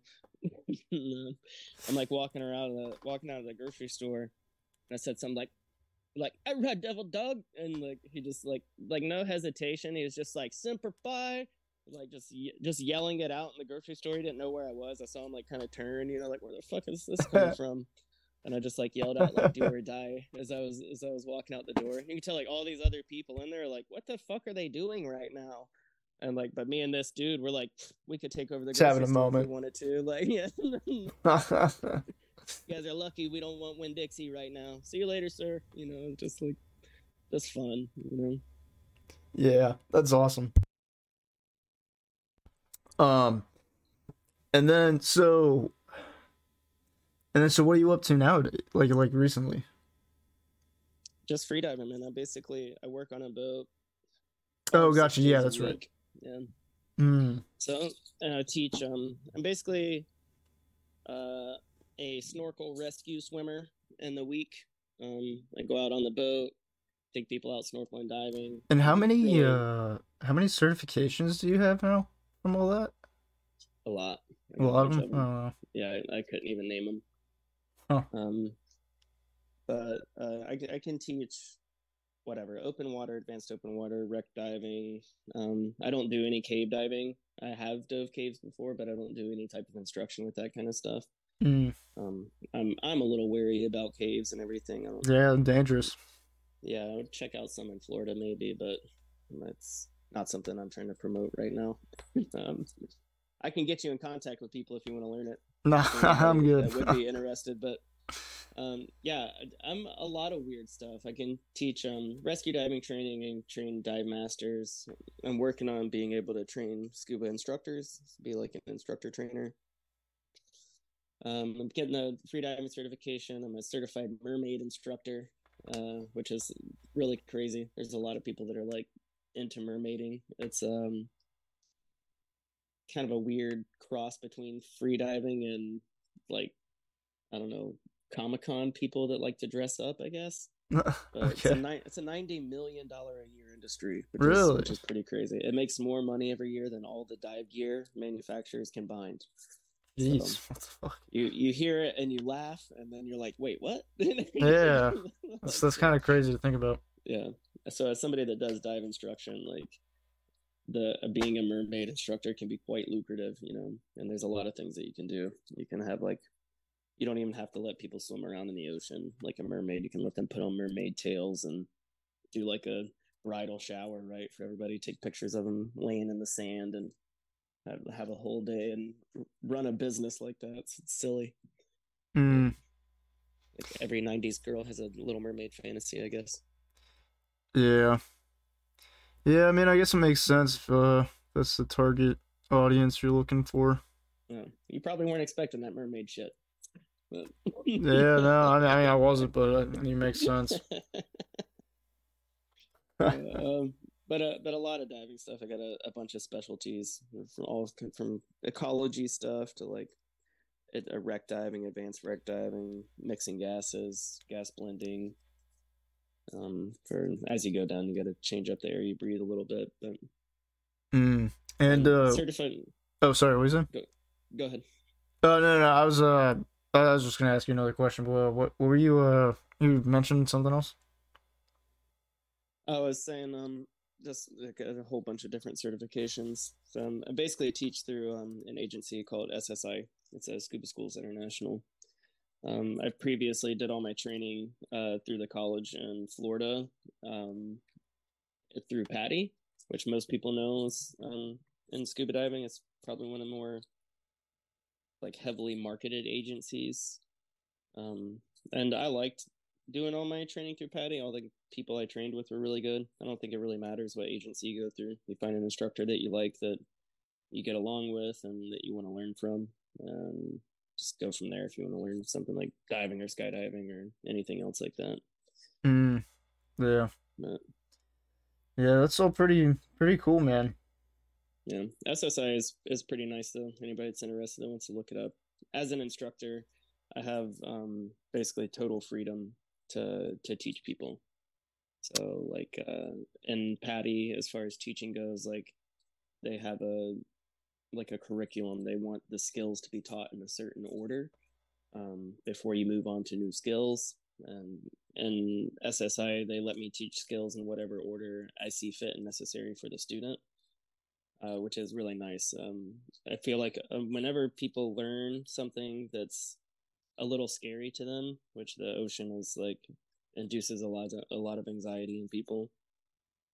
Um, going underwater induces a lot of anxiety. Putting a mask on their face um, induces a lot of anxiety, and um, it can be very claustrophobic for a lot of people. So a lot of, from my experience, people show up and we have to teach them how to take the mask off underwater and then put it back on and then clear the mask underwater. And that idea of them being underwater, even wearing an air tank where you have air in your mouth, um, and taking that mask off is very scary for them. It makes them feel claustrophobic or panicky, or whatever it is specifically about that. That this makes people uncomfortable, so they show up knowing that they're going to have to do this skill once they do like the book training and stuff, and they'll basically have quit the course before they even get there. They're they're scared to take that on. So it's nice to not force somebody to do that skill and that happens pretty early in the in the PADI curriculum so I like the just that one thing almost is the whole reason why i like to teach through ssi and i almost let all of my students do it last because they've passed all the other training at that point they're a lot more confident and then we've done some deep water stuff. I'll teach them how to partially clear the mask in case they get water in it and stuff beforehand. But taking it off is a big deal to them. They feel like they're going to lose it or something. I mean, you can open your eyes and still see well enough to do what you need to do in the pool and stuff, but it just makes people scared. So yeah, um, I mean that makes sense though. Yeah, and I, I find it like so much more easy to teach people if I don't if I say, "Hey, let's do this skill," and they're like, "Oh man, this is the one that I've been worried about," and I go, "Okay, well, let's just move on. We'll come back to it," and they're like, "Oh, that makes me feel better," and it's like I never push them into an uncomfortable place and training. Like I'll let you be a little bit afraid of that for a little bit, but you're gonna get over it. Yeah, at some point. Yeah. Skills. Yeah. Swimming around in the pool in circles underwater, getting little bits of water in your mask at a time and being able to clear that for 15 minutes and then coming back to that skill, like you're going to look at it completely different. I've, I've practiced a little bit of clearing so many times now that, yeah, I just need to do like, you basically just inhale through your mouth and blow a big breath out through your nose and just kind of lift your head up and let the um, air push the water out of the mask. And that's how you do it scuba diving underwater. It's not a difficult skill in any way, but people just don't know that and they haven't tried it. But that fear of the unknown, man. They show up and they're like shaking in the pool, and you're like, I'm literally talking about pulling air into your mouth and blowing it out of your nose. Like that's what we're doing. It's yeah. Not, not that big of a deal, you know. But you'll watch people make this incredible mountain out of this thing that they don't know about. And like, I can't take my mask off underwater because I'm gonna drown. You're like, you're totally not gonna drown. It's like super easy, you know. Yeah. And if so, we're in a swimming pool in three feet of water. You can just stand up, like. yeah, like how are you gonna? You're not gonna drown, dude. Like. Right, I I got you, but you'll watch. I've watched people pay seven hundred and fifty dollars for a course and walk out of the pool and leave. Really? Yeah, and you're like, That's God crazy. Damn, you know. Yeah, that is crazy. So I think I think about those little instances of like I get to work with civilians all the time and see how like their fears hang them up, and then like you know, I am a veteran and I've met so many and talked to many that feel so similarly to me mm-hmm. that you you get to see that this this person has a different set of fears that it's like letting them hold them back in life. And you know that that's a very strong person a very capable person. Like there's so much that you can do if you were applying yourself the right way but they let some kind of weird fear social fears whatever it is fear of what people think of them or what they'll if they'll judge them or not, this, that, and the other. I mean, I've been out a while now, and I've had so many people say so many stupid fucking things to me that like insulted me or offended me or like were was none of their business about my service or just said I've had people say totally inappropriate shit to me that I don't agree with, and they probably think that I do. And so mm. I think that kind of stuff kind of it already makes us feel a little bit isolated from society that like civilians can't really relate to us and understand us. And it's really way too difficult to try to explain the military to somebody who hasn't been in. Yeah i think that's that's why it's so easy to be around another veteran is because like oh it's just a lot more like it's just easier to talk to this person in any way shape or form. They they they've already i don't know maybe also checked a box that you know they've proved something of themselves already. You know i guess how people feel about college degrees like veterans feel about dd214s or something like hey you, you fucking joined you did something you know? That's fucking cool. And i think that says something about a person's character at least. Not everybody is you know some fucking flag carrying patriot or whatever but you know for the most part i think people that join the military they do want to do good and they're willing to sacrifice their time and and provide their services to try and make the world a better place and and help people around them you know? Yeah and for sure. that's those aren't values that everybody carries. Yeah no it's not. It's hard to find these days. Certainly is hard to find these days but yeah, man, that's a lot of stuff, bro. I totally glazed over all your fucking deployment questions too, like a donut. Nah, it's all good, brother. it was really interesting though hearing about all this too. It's just it's uh kind of it's kind of stuff that I've thought about because I've always wanted to go to Europe. I really want to go to Europe and just go do things outside and see places and and even here, like I, have gone, uh, I've gone skydiving before. I want to do it again. I want my license so I can just go and do it whenever I want. But um, it's fucking so easy, dude. So yeah, easy.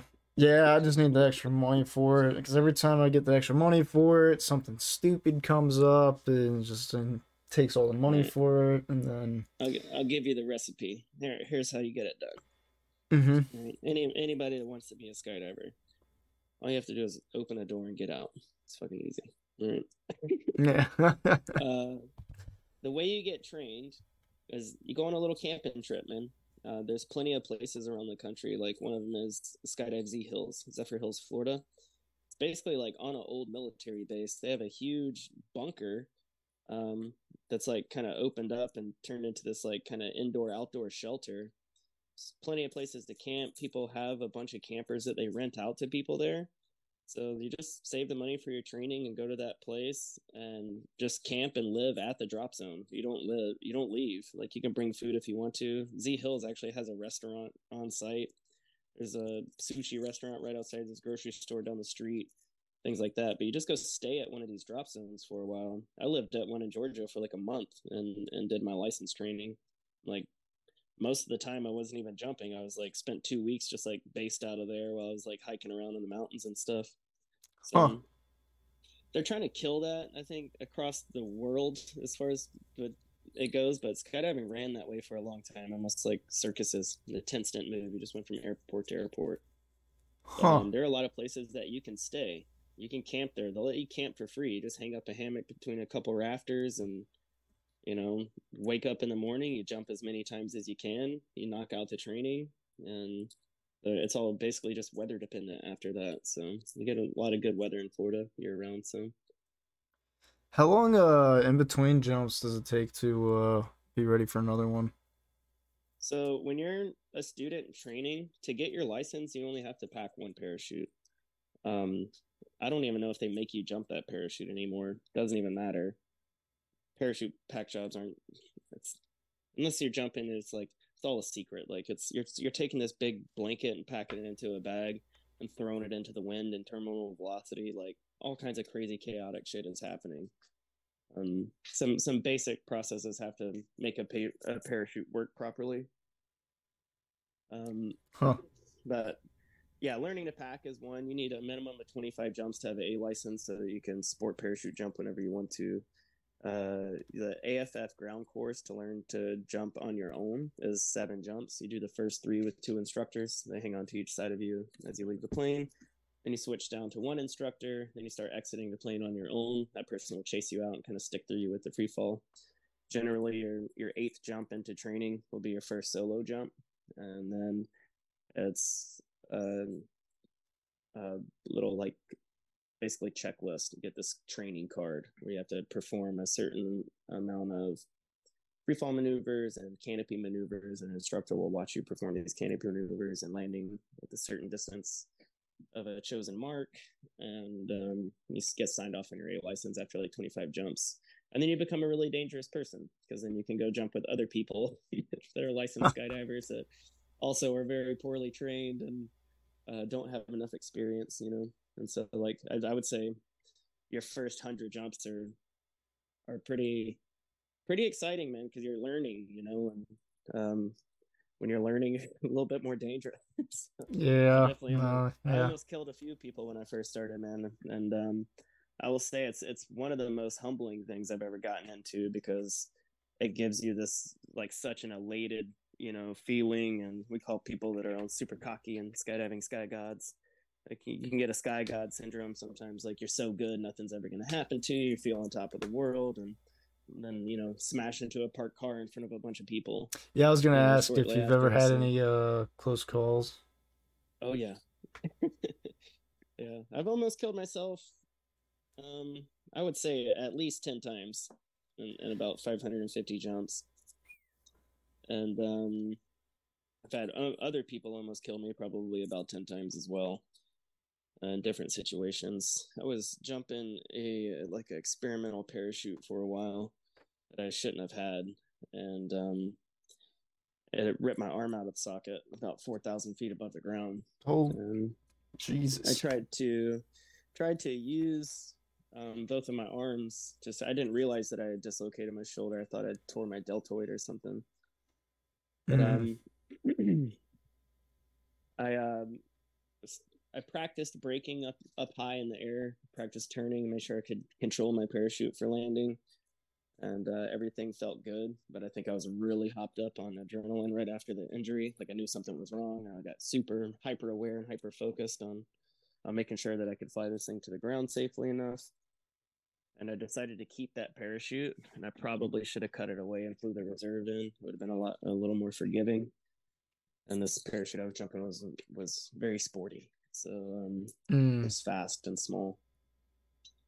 And, uh, gotcha. Uh, so practice up high, I could use my brakes, and it was probably about another two or three minutes until I got to the ground, and I had like lost my strength in that time. And um, when I went to put the brakes on, I I couldn't flex my left arm down all the way, and you have to keep your brakes even, or you'll turn into the ground and you'll dive into the ground. Oh yeah, yeah. No, I so, get, get what you mean. I imagine that now yeah, so I'm trying to keep the brakes even, and I couldn't get my left arm to go down anymore, and I was trying not to turn right, so I could only get so much of the brakes out, which kind of actually probably planed me out and sped me up horizontally before I hit the ground.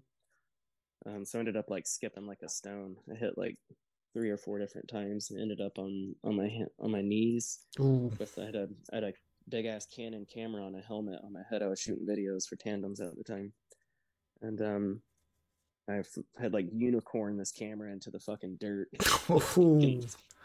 stuck in the dirt. And I haven't I actually tried to shut my camera off. Did so, it break? Because I knew. It. No, no, it all survived. Oh, that's good. Stuff. That's good. But um, body broke. All the equipment was good. Mm. But, that's um, pretty cool, man. Yeah, it's all right. That should change my life though. My shoulder is destroyed. I've dislocated it now like probably close to 200 times. I've had surgery. That accident ended my skydiving career. Um, really? Damn. Yeah, I managed a drop zone for a few years after that. Packed packed a lot more parachutes. I made a few more jumps, but um, honestly, man, it, it kind of gave me this like second this like a reiteration of why I left the Marine Corps. You know, I love the Marine Corps; it was exciting. I had a lot of fun, but once I, you know, got like a a close brush with death, and I didn't feel the same way about it anymore. So when I got got back to jumping, it didn't have the same value to me anymore.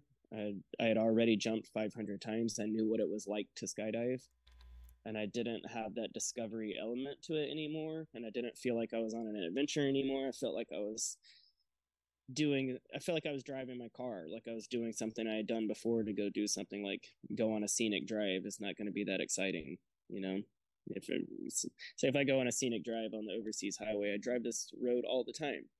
I'll be able to appreciate it a little bit but it's kind of becoming it's more routine than it is like an adventure for me and i think skydiving had become that and it had become so much about business to me and making money that a lot of the joy from it was gone and i can appreciate the beauty of nature and stuff but i don't think the risk of skydiving was worth it anymore to me i could mm. get that same appreciation climbing a mountain or like riding my bicycle or running or just like hiking up to a waterfall and hanging out for a while or bodyboarding at the beach or just sitting there staring at turtles and stuff you know it was i felt like I, I learned that there's just as much value in that stuff in life as there is being extreme and jumping out of an airplane or mm. wanting to be in a gunfight or something.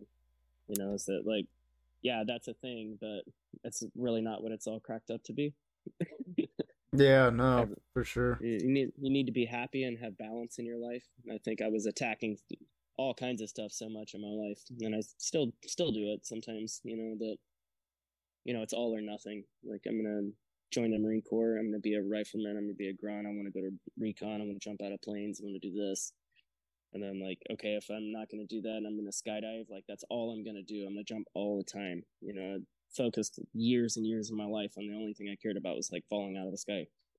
And that skill is applicable nowhere else in my life and when i wasn't able to do it anymore i got super depressed for like six months which is really funny is that i sat basically like in a house in texas for like three months and then like in a house in california for like three months just like in the dark no lights on in the house. didn't hang out with anybody. Didn't talk to anybody. Thought like my whole life was over. And I think like, man, I could have taken that six months and then like hiked another trail. Like that would have been a lot more fun. Right. yeah, no, that definitely that definitely could be like pretty crushing though. It's like your one thing that you know you get. It's like your go-to, and then yeah, you can't do it anymore. That, I think that happens though. I think for us, that Marine the Marine Corps is that one thing for us at some point, and we get out and we're kind of like. I think a lot of people feel like they're never gonna top that. You know, it's kind of like almost like the high school football captain syndrome or some shit. Never. Yeah, I've never understood that, Corps. but like I understand like the concept of it and how uh, people feel about the Marine Corps. But yeah, no, I definitely, I definitely get that. Yeah, for me, I'm just I really appreciate my time in the Marine Corps. Me too. And I yeah. think I think the Marine Corps, a lot of people say it is is like what you make of it. You know, like you can go in there and have a real fucking bad time if you want. Yeah. Um. Nah. You can you watch other people. The Marine Corps makes them incredible people, you know, and they and they don't allow the bad parts of the Marine Corps to affect their life, you know. And I I think those are the people that if you're in, you should emulate. You know, you should yeah figure I, I knew some of those people and had better mentors than me. I had great mentors. My squad leader for my first deployment was um he was nominated or he was given Marine of the Year for the entire base in Lejeune. And um I remember like I thought felt like I was unlucky to be in his squad because he was he was a fucking hard ass. And um then later being like, man, the fact that I got to train with this guy, um, call him Goody, the um, fact that I got to train with Goody was really fucking awesome, man. Like he showed me that like he's this tiny little dude, man, and he was a fucking the biggest dog in the yard, man. He didn't care. He was fearless, and he was just like, I will fight the biggest guy here, just like just to keep my respect. I don't care. I'll lose my rank, whatever. Blah blah blah blah blah. It was just like that kind of, but he wasn't starting shit. He was a fucking leader, but he wasn't going to be like talked down to either by people. And he would prove himself through his actions. You know, he would tell right. you that he would do it, and then he would do it. And it was like, that's that's how people should be, man. He was such a fucking badass. and I felt really lucky to like be in somebody's squad after a while. Like, man, this guy just got Marine of the Year for our entire base.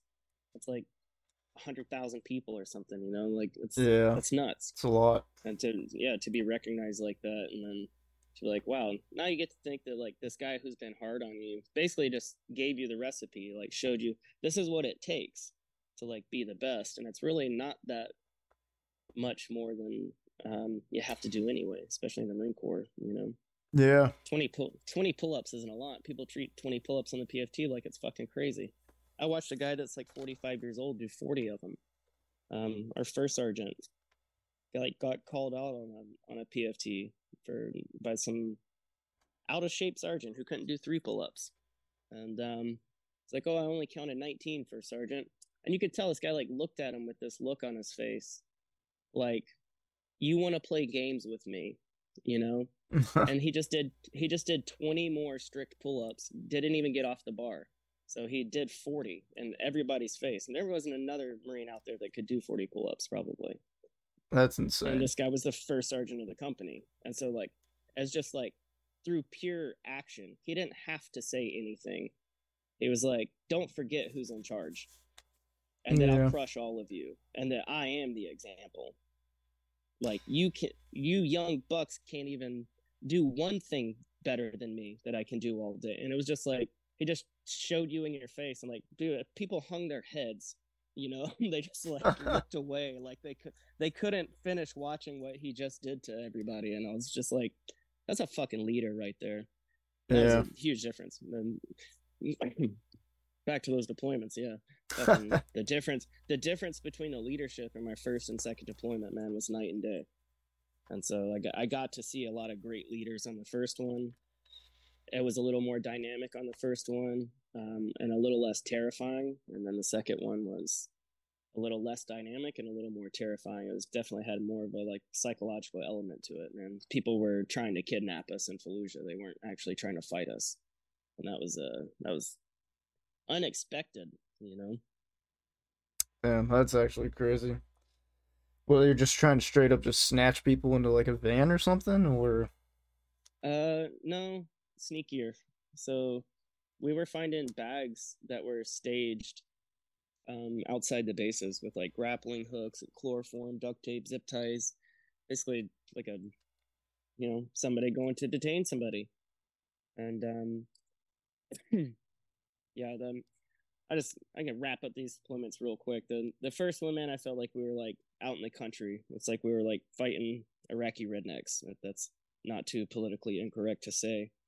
Nah, you can say whatever fuck you want. I don't give a fuck. Yeah. like these rural people. Um, and I think most of them weren't really from Iraq. They were coming from other places, maybe from other places in the country or from other countries, and then coming there to try to fight Americans. hmm Um, there's they got a lot of people with IEDs.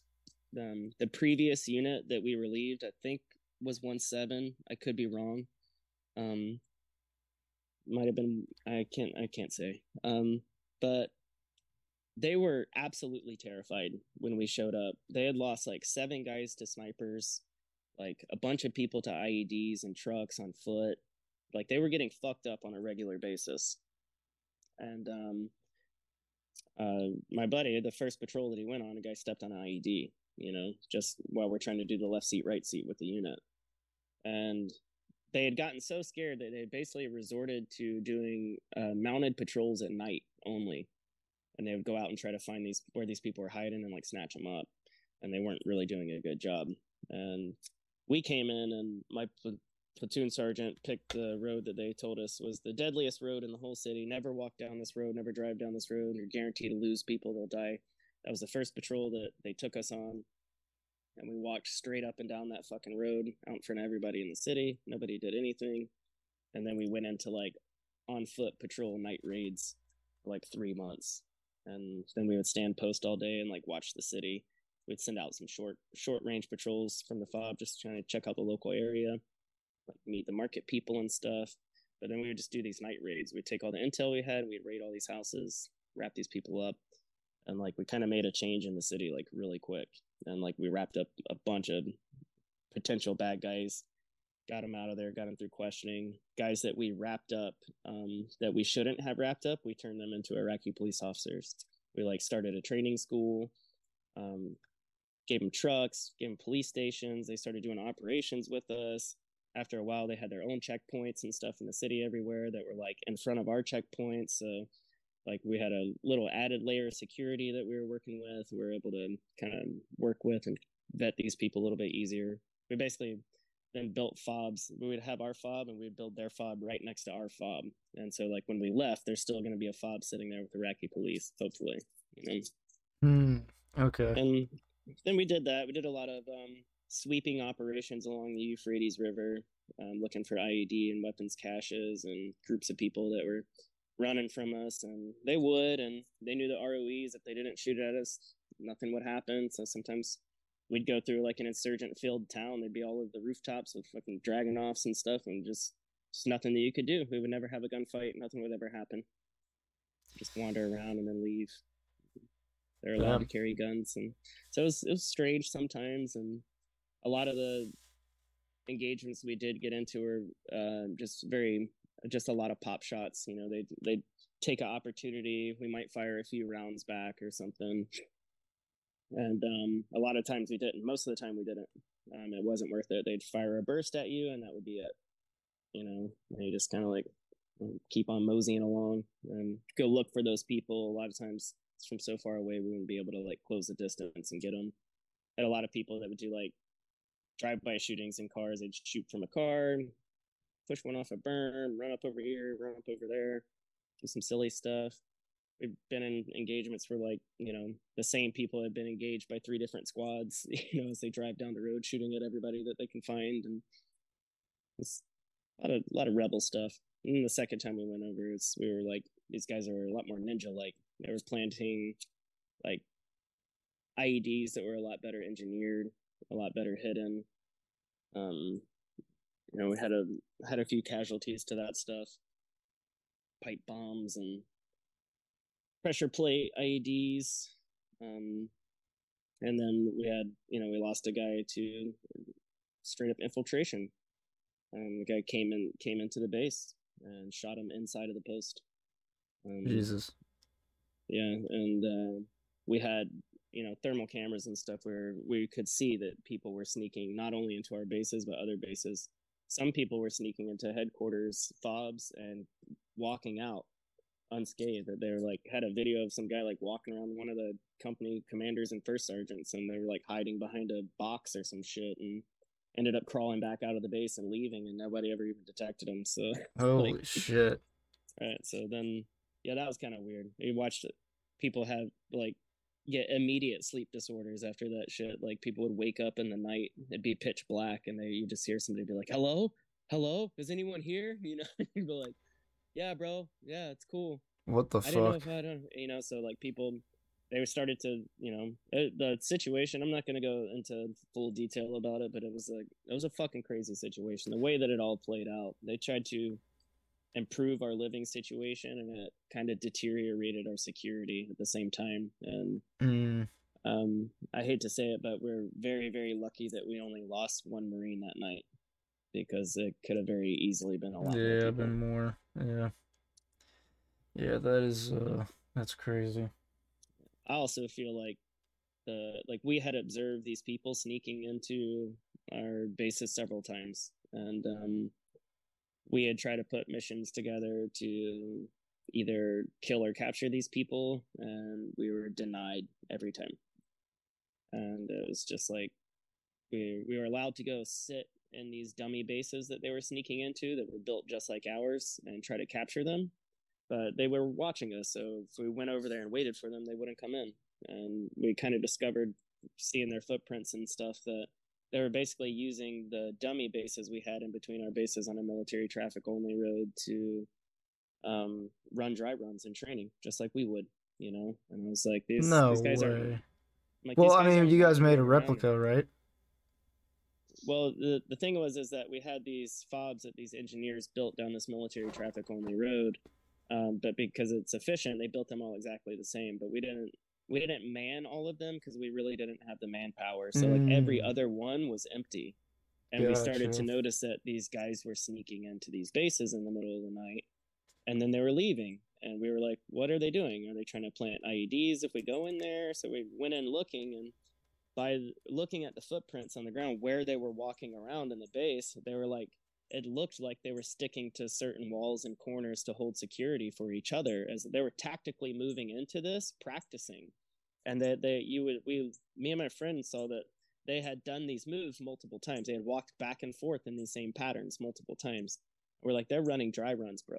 And that was kind of like man we would do this with tape houses all kinds of stuff. Like they're fucking practicing. And our base is built exactly the same. And it's fucking one kilometer. It's a stone's throw from this place, you know, and it might have even been closer than that. So, and there were some abandoned buildings around across this road, so these guys could like go get into those buildings, and once they were in this little area, they could, you know, escape and evade, and we couldn't see where they went. And to close that distance over an open desert, people would see us coming, so we'd chase these guys around for a while, but never, never really got a chance to get them. Our our relieving unit apparently gunned down a team of guys trying to infiltrate the same base with a 240. Like just mowed them down straight in, straight in front of the window. That's pretty crazy. That's what we were told. Um, maybe yeah. make everybody feel better or something. I don't know. but yeah, that that that one incident kind of was um, what made me decide to get out of the Marine Corps. Like I, I thought about it a lot after that, but I just kind of realized that like, man, like I told people that I felt like at some point I had two enemies. You know, I had to worry about my chain of command getting me killed, and I had to worry about whoever was out here wandering around trying to kill me. You know, I'm sure they weren't going to kidnap us for tea parties. It was probably yeah. going to have something to do with a camera and getting beheaded or some kind of ransom. You know, so right, yeah, that's definitely. pretty serious. And when you're sitting there, you know, observing this stuff, and you know, this has become a the, the story out of the Afghan withdrawal as well is that you know they watched these people that they had intelligence on that were had the intent to harm them, and they weren't allowed to do anything about it. Yep. Uh, it led it leads to casualties, and there's no accountability.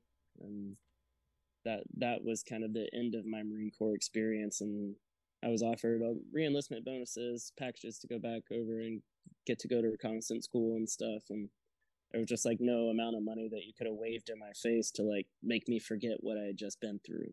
You know, right?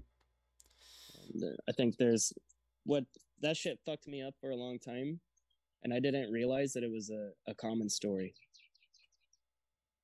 Hmm. Common in the way that, um, in what way?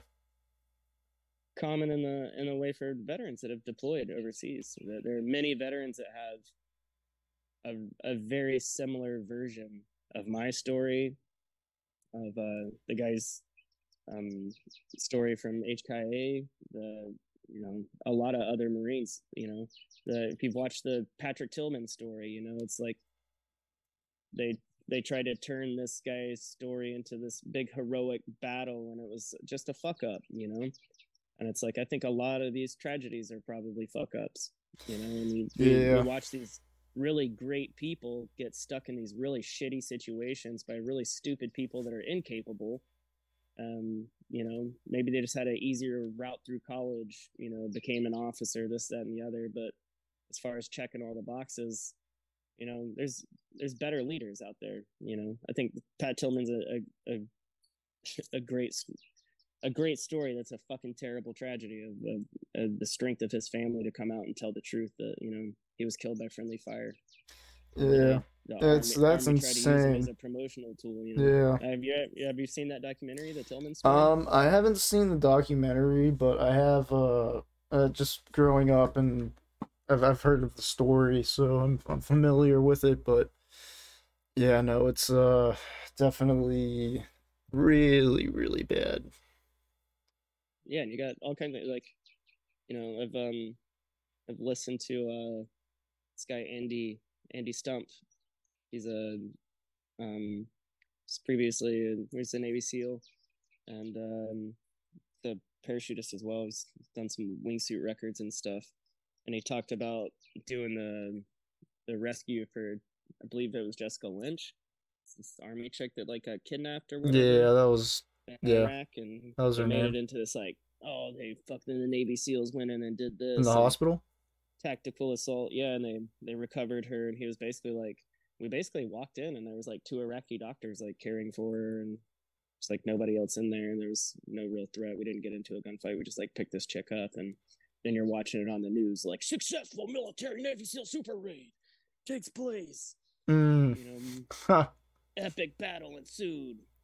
Yeah. Casualty, you know, it's just kind of like, and they're gonna make this poor girl was kidnapped. I'm like, what really fucking happened, man? Like, I think it's very disturbing. I feel like a lot of veterans they get out, they lose that support system day one of being out of the service. You know, you're not allowed to drive back on the base and hang out with your friends if you want, and um, then you're stuck with trying to answer all these questions from all the stuff that has happened to you. And it's been so long you haven't had time to process this information. And you know i think it causes problems for us that are just they're unrelated. And it's hard for us to even recognize when you're having problems because it doesn't make a lot of sense you know for you to be having an issue uh, about something that happened to you overseas or in the military or in whatever and now you're you know 10 years later in a completely different environment and you're experiencing some emotion that doesn't even make sense for the time and place that you're in and especially if you have to share that with people around you it doesn't make any sense to them at all you know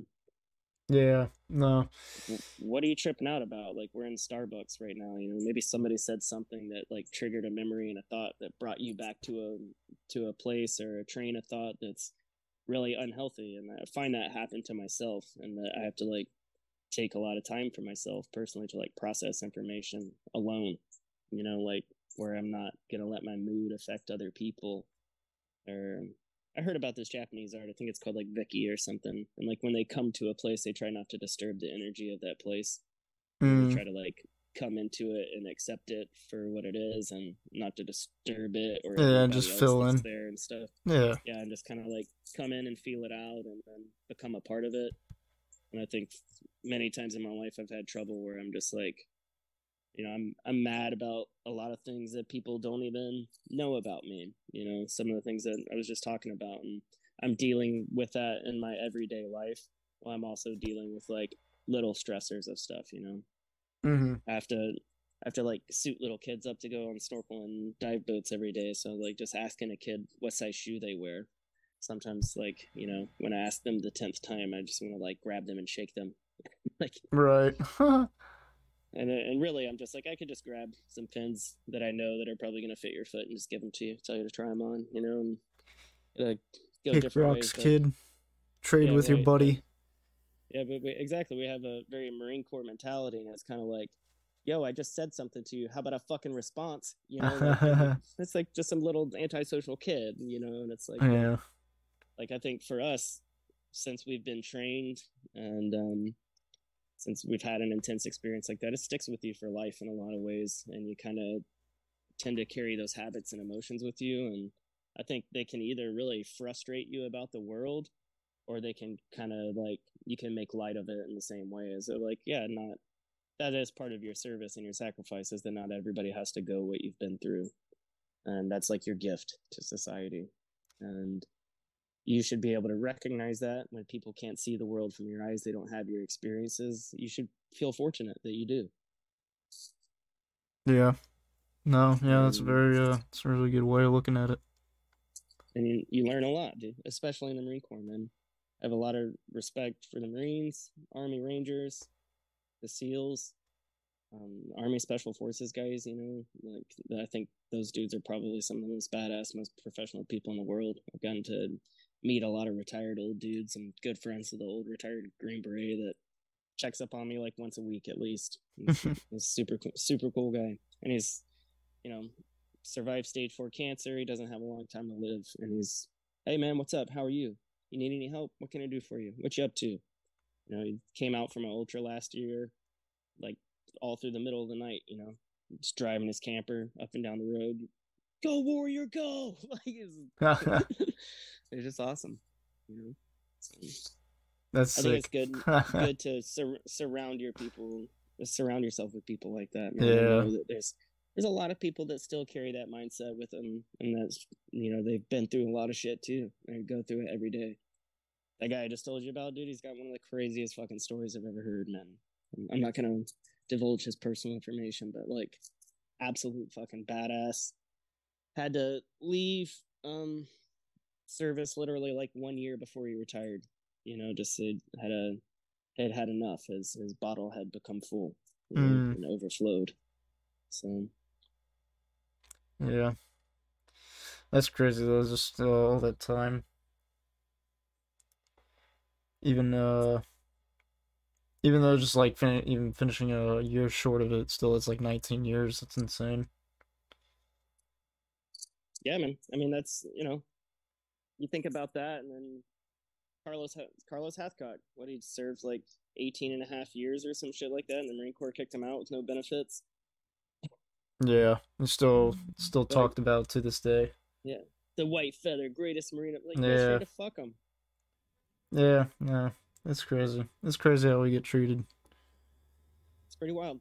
Yeah, mean, it is what it is.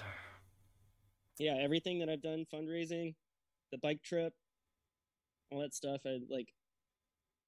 I laugh about it sometimes. I'm like, guys, man, if I just took the money that I was going to use to do these adventures and donated it to the organization, we'd have more money to help veterans. Because like I spend more of my personal money doing the adventures than we raise, and I'm just kind of like, ugh, ugh, thought that was going to work out a little better. but um it doesn't like unmotivate me in any way. I i just think it's kind of comical because you see how many people get help around the country. You watch grants grow to go to so many places. I've i've worked in biological science through colleges and i've watched so much grant money go through projects that, that bear zero fruit they might actually do more damage to the environment oh shit. it's like a, a hundreds of thousands of dollars be thrown at these things, and the people that are in charge of these programs know that nothing really is going to come of it. You might train some more people to be aware of what's what's happening underwater, but we're not having an effective change really scientifically or even working towards one because there's too many people's money at play to be messed with to start changing these kinds of rules and stuff. Yeah, save corals and sea fans and sea turtles. right. So I just think I think it's odd. For me, it's it can be depressing sometimes to think that like being a veteran, knowing veterans, knowing that there's people out there have done so much more than I have, have been through so much more than I have, and have less help than I do, um, are less able to seek that help or have less knowledge and and it's sad that it's it's so hard for veterans to find help and that you'd you'd kind of think that maybe we'd be a, a little bit of a priority. And um, I know the VA and um, disability and stuff does help people a lot. Um, but I I feel like actual care is uh, is what people need, and hopefully. Um, that's that's what's going to happen with us. We've we've heard that a lot of money is being allocated to Veterans Affairs so that people can do outdoor therapy. And i'm i'm personally against pharmaceutical drugs um, and things like that. I'm not going to take pills for um, ptsd or sleep disorders or anxiety or anything whatever anybody would want to label me with anyway i don't think the fix is pills um, I understand chemical imbalances for some people and stuff, but I also think there's other ways to affect the chemicals inside of your body. Like I went through my skydiving accident, I lost adrenaline and dopamine and serotonin every day from skydiving, and that sent me into a depression. And I sat around and I was depressed, and I could have taken, you know, Xanax or Zoloft or whatever. I don't know if those are the right drugs for, you know, mommy's happy pills or whatever to make myself feel better. But the real cure was just to go out and start doing other things. That the end of skydiving isn't the end of the world. It's just skydiving. You know, already done a bunch of it. You know, still suck at guitar. I could practice that. Um, go out and do cool shit. You know, I think that's that's that's what's really important to keep people going, man. And it's I've I've lost several of my friends to suicide from the Marine Corps. I think it's really sad. Um, a lot of them were really really good people and strong people, and I think they found themselves in a momentary lapse of judgment and weakness, and did something stupid that you can't take back. Um, I think the world is a worse place for it. So I'd like to I'd like to see those things change and see people have an easier and better time. And I think it's a good thing to keep those people in the world. They're valuable people. Yeah, me too. That's why. Uh, that's why every time I talk to anybody, I always uh, ask them about their transition and just what's helped them, and uh, just talking about like the mental health side of it because uh, we don't talk about it enough, honestly.